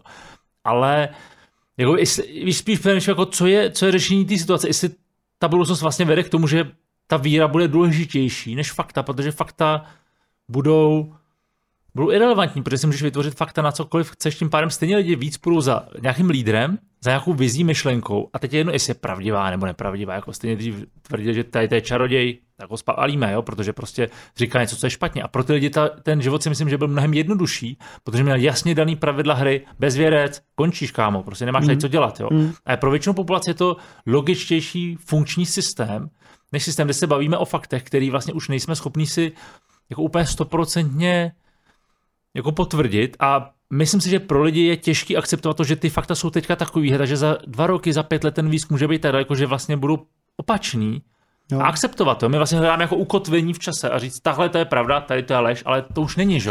Výzkum třeba, jako se posouvá jako a mění. To, co si myslím, že je zásadní zároveň, je, že tady je jako nějaký jako um, jak se řekne česky dismantle, jako, jako ne rozmontování, jako prostě jako sesazení autorit. Jo? Jo, jo, jo. Jako, myslím si, že ten, jako selektivní přístup k informacím, kdy prostě třeba vem si to 40 let zpátky a prostě pokud si tady chtěl dělat nějakou takovou jako studii o prostě dietologickou o nějakém stravování, tak si prostě strávil jako desítky týdnů prostě v nějaký jako vědecký knihovně, kde si si prostě z toho katalogový, katalogový čísla a prostě ty malé kartičky a tam prostě paní archivářka ti přinesla prostě z archivu nějakou knížku, ty si tam z toho vypisoval poznámky, že jo, prostě a byl jako půlroční práce, aby si prostě jako zmapoval aspoň jako část toho vědeckého vědeckého poznání. A pak si z toho něco jako vytáh, udělal si z toho nějaký závěry, on to zkontroloval pár dalších lidí z tvýho oboru, který prostě udělali něco podobného, řekli jo, palec nahoru, za mě dobrý, a potom z toho byl nějaký konsenzus té vědecké komunity mm, mm. a ten prostě ta společnost přejímala. Jo. jo. Protože jako neměla žádnou vlastní možnost mít ten přístup k těm jako zdrojovým datům a dělat si z toho nějaký svůj vlastní úsudek. Jo? A tím, jak vlastně jsme zjednodušili ten přístup k těm informacím a právě jsme tady jako hrdě jako ajťáci řekli, a jasně, všichni budou mít demokracii, žádný diktátor nic neututlá, tak jako, ale najednou jako ta realita je taková, že už jako neakceptujeme to, že nám nějaká vědecká autorita od někud něco hmm. někde řekla, protože my si to přece můžeme najít sami Jasně. a navíc si najdeme ty fakta, které podporují jako to, co vlastně Jasně. chceme slyšet a najdeme si jich dost na to, aby jsme se přesvědčili o tom, že prostě oni tomu nevěří a globální oteplování podporují jenom ty, co jsou placený jako potíráním globálního oteplování a přece si kapři nevypustí rybník, že jo, a, a prostě jako vakcíny hradějí farmaceutické firmy, protože prostě jako je to pro ně dobrý komerční model a prostě jako cokoliv, co tě napadne, mm, mm. tak jako vlastně jsi schopný okolo toho vybudovat poměrně kvalitní mm, jako mm. supporting, prostě podpůrný fakta a celou mm, jakoby mm. systém, systém, jo. A, a pak samozřejmě tohle zpracuješ, nahraješ na YouTube, dostaneš spoustu uh, lajků a, a, a shlédnutí, protože spousta dalších lidí to chce vidět stejně, mm. jako a je to velký problém. Prostě mm. je to jako informační přehlcenost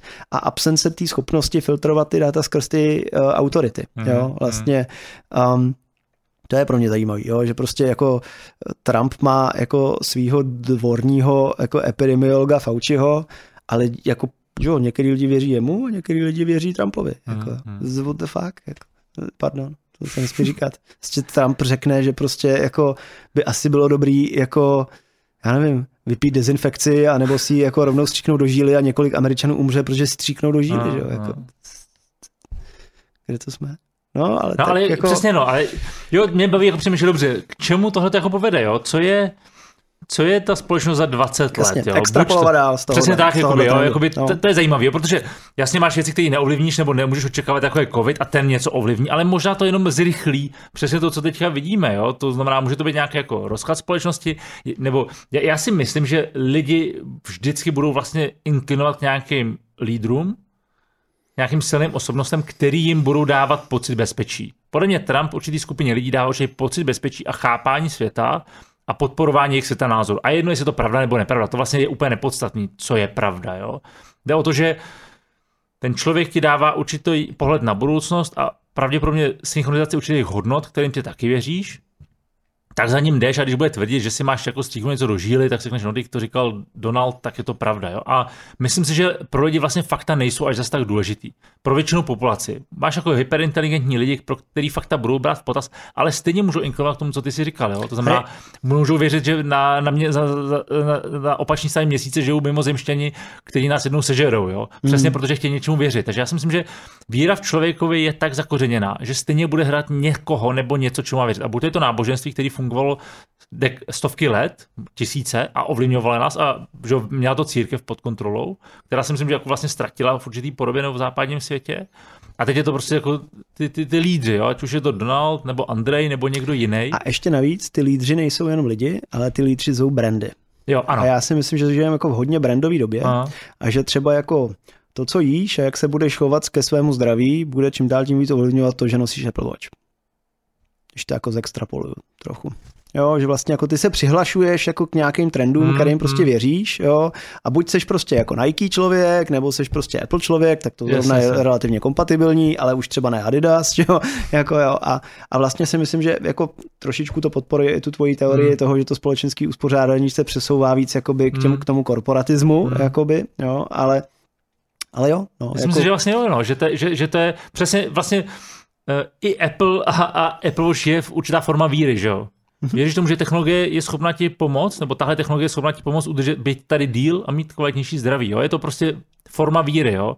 Myslím a, si, že vlastně ztráta toho náboženství a, a, vede k tomu, že to hledáme jinde. A laskavě a opatrně, ale tak trochu tě to prostě buzeruje a ty se no, prostě no. jako rozhodneš, že tomu budeš věřit a že vlastně jako Apple tam někde jako za tebe vymyslel, kolik máš hodin denně stát a jak, máš, jak moc máš chodit Přesně a tak. prostě jako kolik toho máš vypít a jak dlouho si máš mít ruce a prostě... A nikdo to nechallengeuje, že jo? Ano, prostě ano. jednou za hodinu se postavím. OK, jak to říkali Apple Watch, jo? ale už nejdeš do toho, že by si přečetl to studií, že si má to vůbec a nebo, a nebo, že by si věřil autoritě jako vědecký, že, že by hmm. si třeba řekl, HO říkalo, že, a tak já to budu dělat. Jako, jo, jo. Jo? Ne, říká ti to hodinky. Jo? Takže jsi se jako vybral jako tím, tím konzumerismem. Že? Hmm, jako, hmm, jo. Hmm. Přemýšlím, jak to uzavřít. Tak... Aby to, aby to bylo optimistický. aby to nebylo jako úplně jako depresivní podcast. jo, ale uh, zpátky, jako, já si myslím, že pro většinu lidí to vlastně nemusí být depresivní. Víš, když jako tak přemýšlíš jako obecně nad životem, tak jako vlastně řada lidí chce mít jenom pohodový, spokojený život, který jsou lidi, kteří by chtěli zpátky komunismus, protože vlastně v něm byli v pohodě. Rozumíš mi? Jako věci fungovaly pro určitou skupinu lidí, si potřeboval si ty cihly nakrát, když si držel hubu, tak se ti taky jako nic nestalo. A bylo to vlastně jako fajn, ve tři si byl doma, v si šel na pivo a pro mě třeba jako komunismus je úplně jako no-go, jo, ale to je věc hodnotová, že jo, ale pro um, určitou skupinu lidí jde jenom o to, jaká je současná kvalita života. Nepřemýšlím, že to bude za 10 let, to není podstatný. Jde o to, že teď se mám dobře, mám co jíst, děti můžou jít do školy a jestli jako podporu východní pohled na svět, nebo Rusko, nebo Čínu, nebo jestli jako Ameriku, koho to vlastně jako zajímá. Důležité, že já se teď jako mám dobře a myslím si, že to je taky jako forma víry. A teď jde, ten, ten, ten boj, který jakoby já vlastně jako sleduju, není jako pravice, levice, že jo, ale je to spíš jako um, světanázor, možná, že víc jako to je to, co teď jako vidíme, ať už je to lokálně, že jo, ty... No to spíš na té rovině liberálně konzervativní. No, přesně že? tak, přesně no. tak, ano, ano, to je to, to, to, je to, co jsem chtěl říct, jo. Nebo takový ty jako progresivní konzervativní. No, no, no. no. Že to je to, Hele, já mám ještě jako jeden úhel uh, k tomu. Ty jsi říkal, že prostě si toho nějak vysedíme a že jako většina lidí vlastně chce mít jenom spokojený život. A já mám pocit, že um, je hrozně důležitý, aby jsme tomuhle jako v Čechách nepropadali. Mm-hmm. že, že vlastně um, jako on to za nás nikdo neodpracuje, hmm. jak si tady budeme žít. Jo? Už rozhodně ne ty politici, ale vlastně jako čím jdeš víc na mikroúroveň jako lokální, tak to prostě vidíš jednoznačně, že jo? jo, jako v tom městě, u tebe na vesničce, u tebe doma v baráku se ti bude žít hezky, když prostě to tam vypleješ a postaráš se o chodník a, a potom jako když budeš se svýma jako sousedama a, a, tam jako pomáhat jako tomu městu trošičku skvětat, budeš se o to aktivně zajímat, tak se ti tam bude žít líp. Jo? Hmm. Částečně i kvůli tomu, že um, spousta vědeckých studií ukazuje, že jako kvalita života a spokojenost jako úzce koreluje s tím, jak moc interaguješ s ostatníma lidma jako ve svém okolí a přicházíš jako do opravdu fyzického kontaktu hmm. s těma lidma a takový to jako izolování se jako tam na té svý jako haciendě někde jako uh, obklopenou lesama a kde vlastně jako s nikým nepřijdeš do kontaktu je nesmírně depresivní a v tomhle třeba jako spoustě boháčů s velkýma, uh, s velkýma pozemkama, prostřed kterých mají prostě jako svoje luxusní sídlo vůbec nezávidím, protože hmm. si myslím, že to je vlastně hrozně depresivní a osamělá jako existence. Hmm, hmm, hmm. A v tomhle jako jsem byl hrozně hluboce mě jako oslovil prostě zase znova Steve Jobs i po té, co jsem jako už jako umřel a byl jsem se podívat na jeho domeček uh, že, jako v, v Palo Altu a to je prostě jako řadový domeček mezi ostatníma, že jo. jo má tam hmm. tu malou zahrádku a prostě Lorin, jako Paul tam prostě jako okopává prostě tu mrkvičku jako na té zahrádce a prostě jako je to hezký domeček, ale je to prostě domek, jak máš ty nebo já, že jo. Hmm. A je to člověk, který, prostě, který má jako 40 miliard dolarů hodnotu, hmm. že jo. A mohl klidně prostě vlastnit nějaký prostě luxusní vilu na vršce, na vršku prostě v, v Beverly Hills a být obklopený lesama. A myslím si, že to je jako hluboký uvědomění, že vlastně to nechceš. Jo? Že, že to jako není kvalita života, jako být tamhle někde v paláci. Hmm. Jo? A takže já třeba vzpomínám rád na to, když jsem odjel jako mladý kluk na Sibiř a cestoval jsem vlastně po Rusku a po Sibiři a jedna věc, to mě šokovala a hodně mi připomínala ty moje zkušenosti z komunismu, a, a komunismus už v Rusku nebyl. Jo. A vlastně jsem si jako hodně uvědomil, že to možná není komunismus, ale prostě to jako ruská sféra vlivu kulturního. Jak ty lidi mají prostě jako krásně udělaný barák s tou prostě jako velkou plochou televizí a jako luxusním hifi jako u sebe doma nebo v bytě, ale vylezeš na chodbu a tam prostě jako, tam je plíseň, jo, a opadává tam vomítka, jo, a prostě před barákem je nějaký jako pokroucený, zrezlý torzo, co kdysi byla před, před 20 lety lavička, jo, a prostě a ten jako komunitní společný prostor je strašný, jako, jo, a vlastně mě se v tom nežije dobře. Jo? Hmm. Jako, a mě je jedno, že mám doma prostě jako krásnou luxusní televizi, ale prostě jako žiju v prostředí, který není hezký. Jako, jo? Hmm. A stejně tak si myslím, že v tomhle jako přeneseném kontextu prostě nestačí o to jako být doma a prostě jako mít na pivo a prostě být spokojený.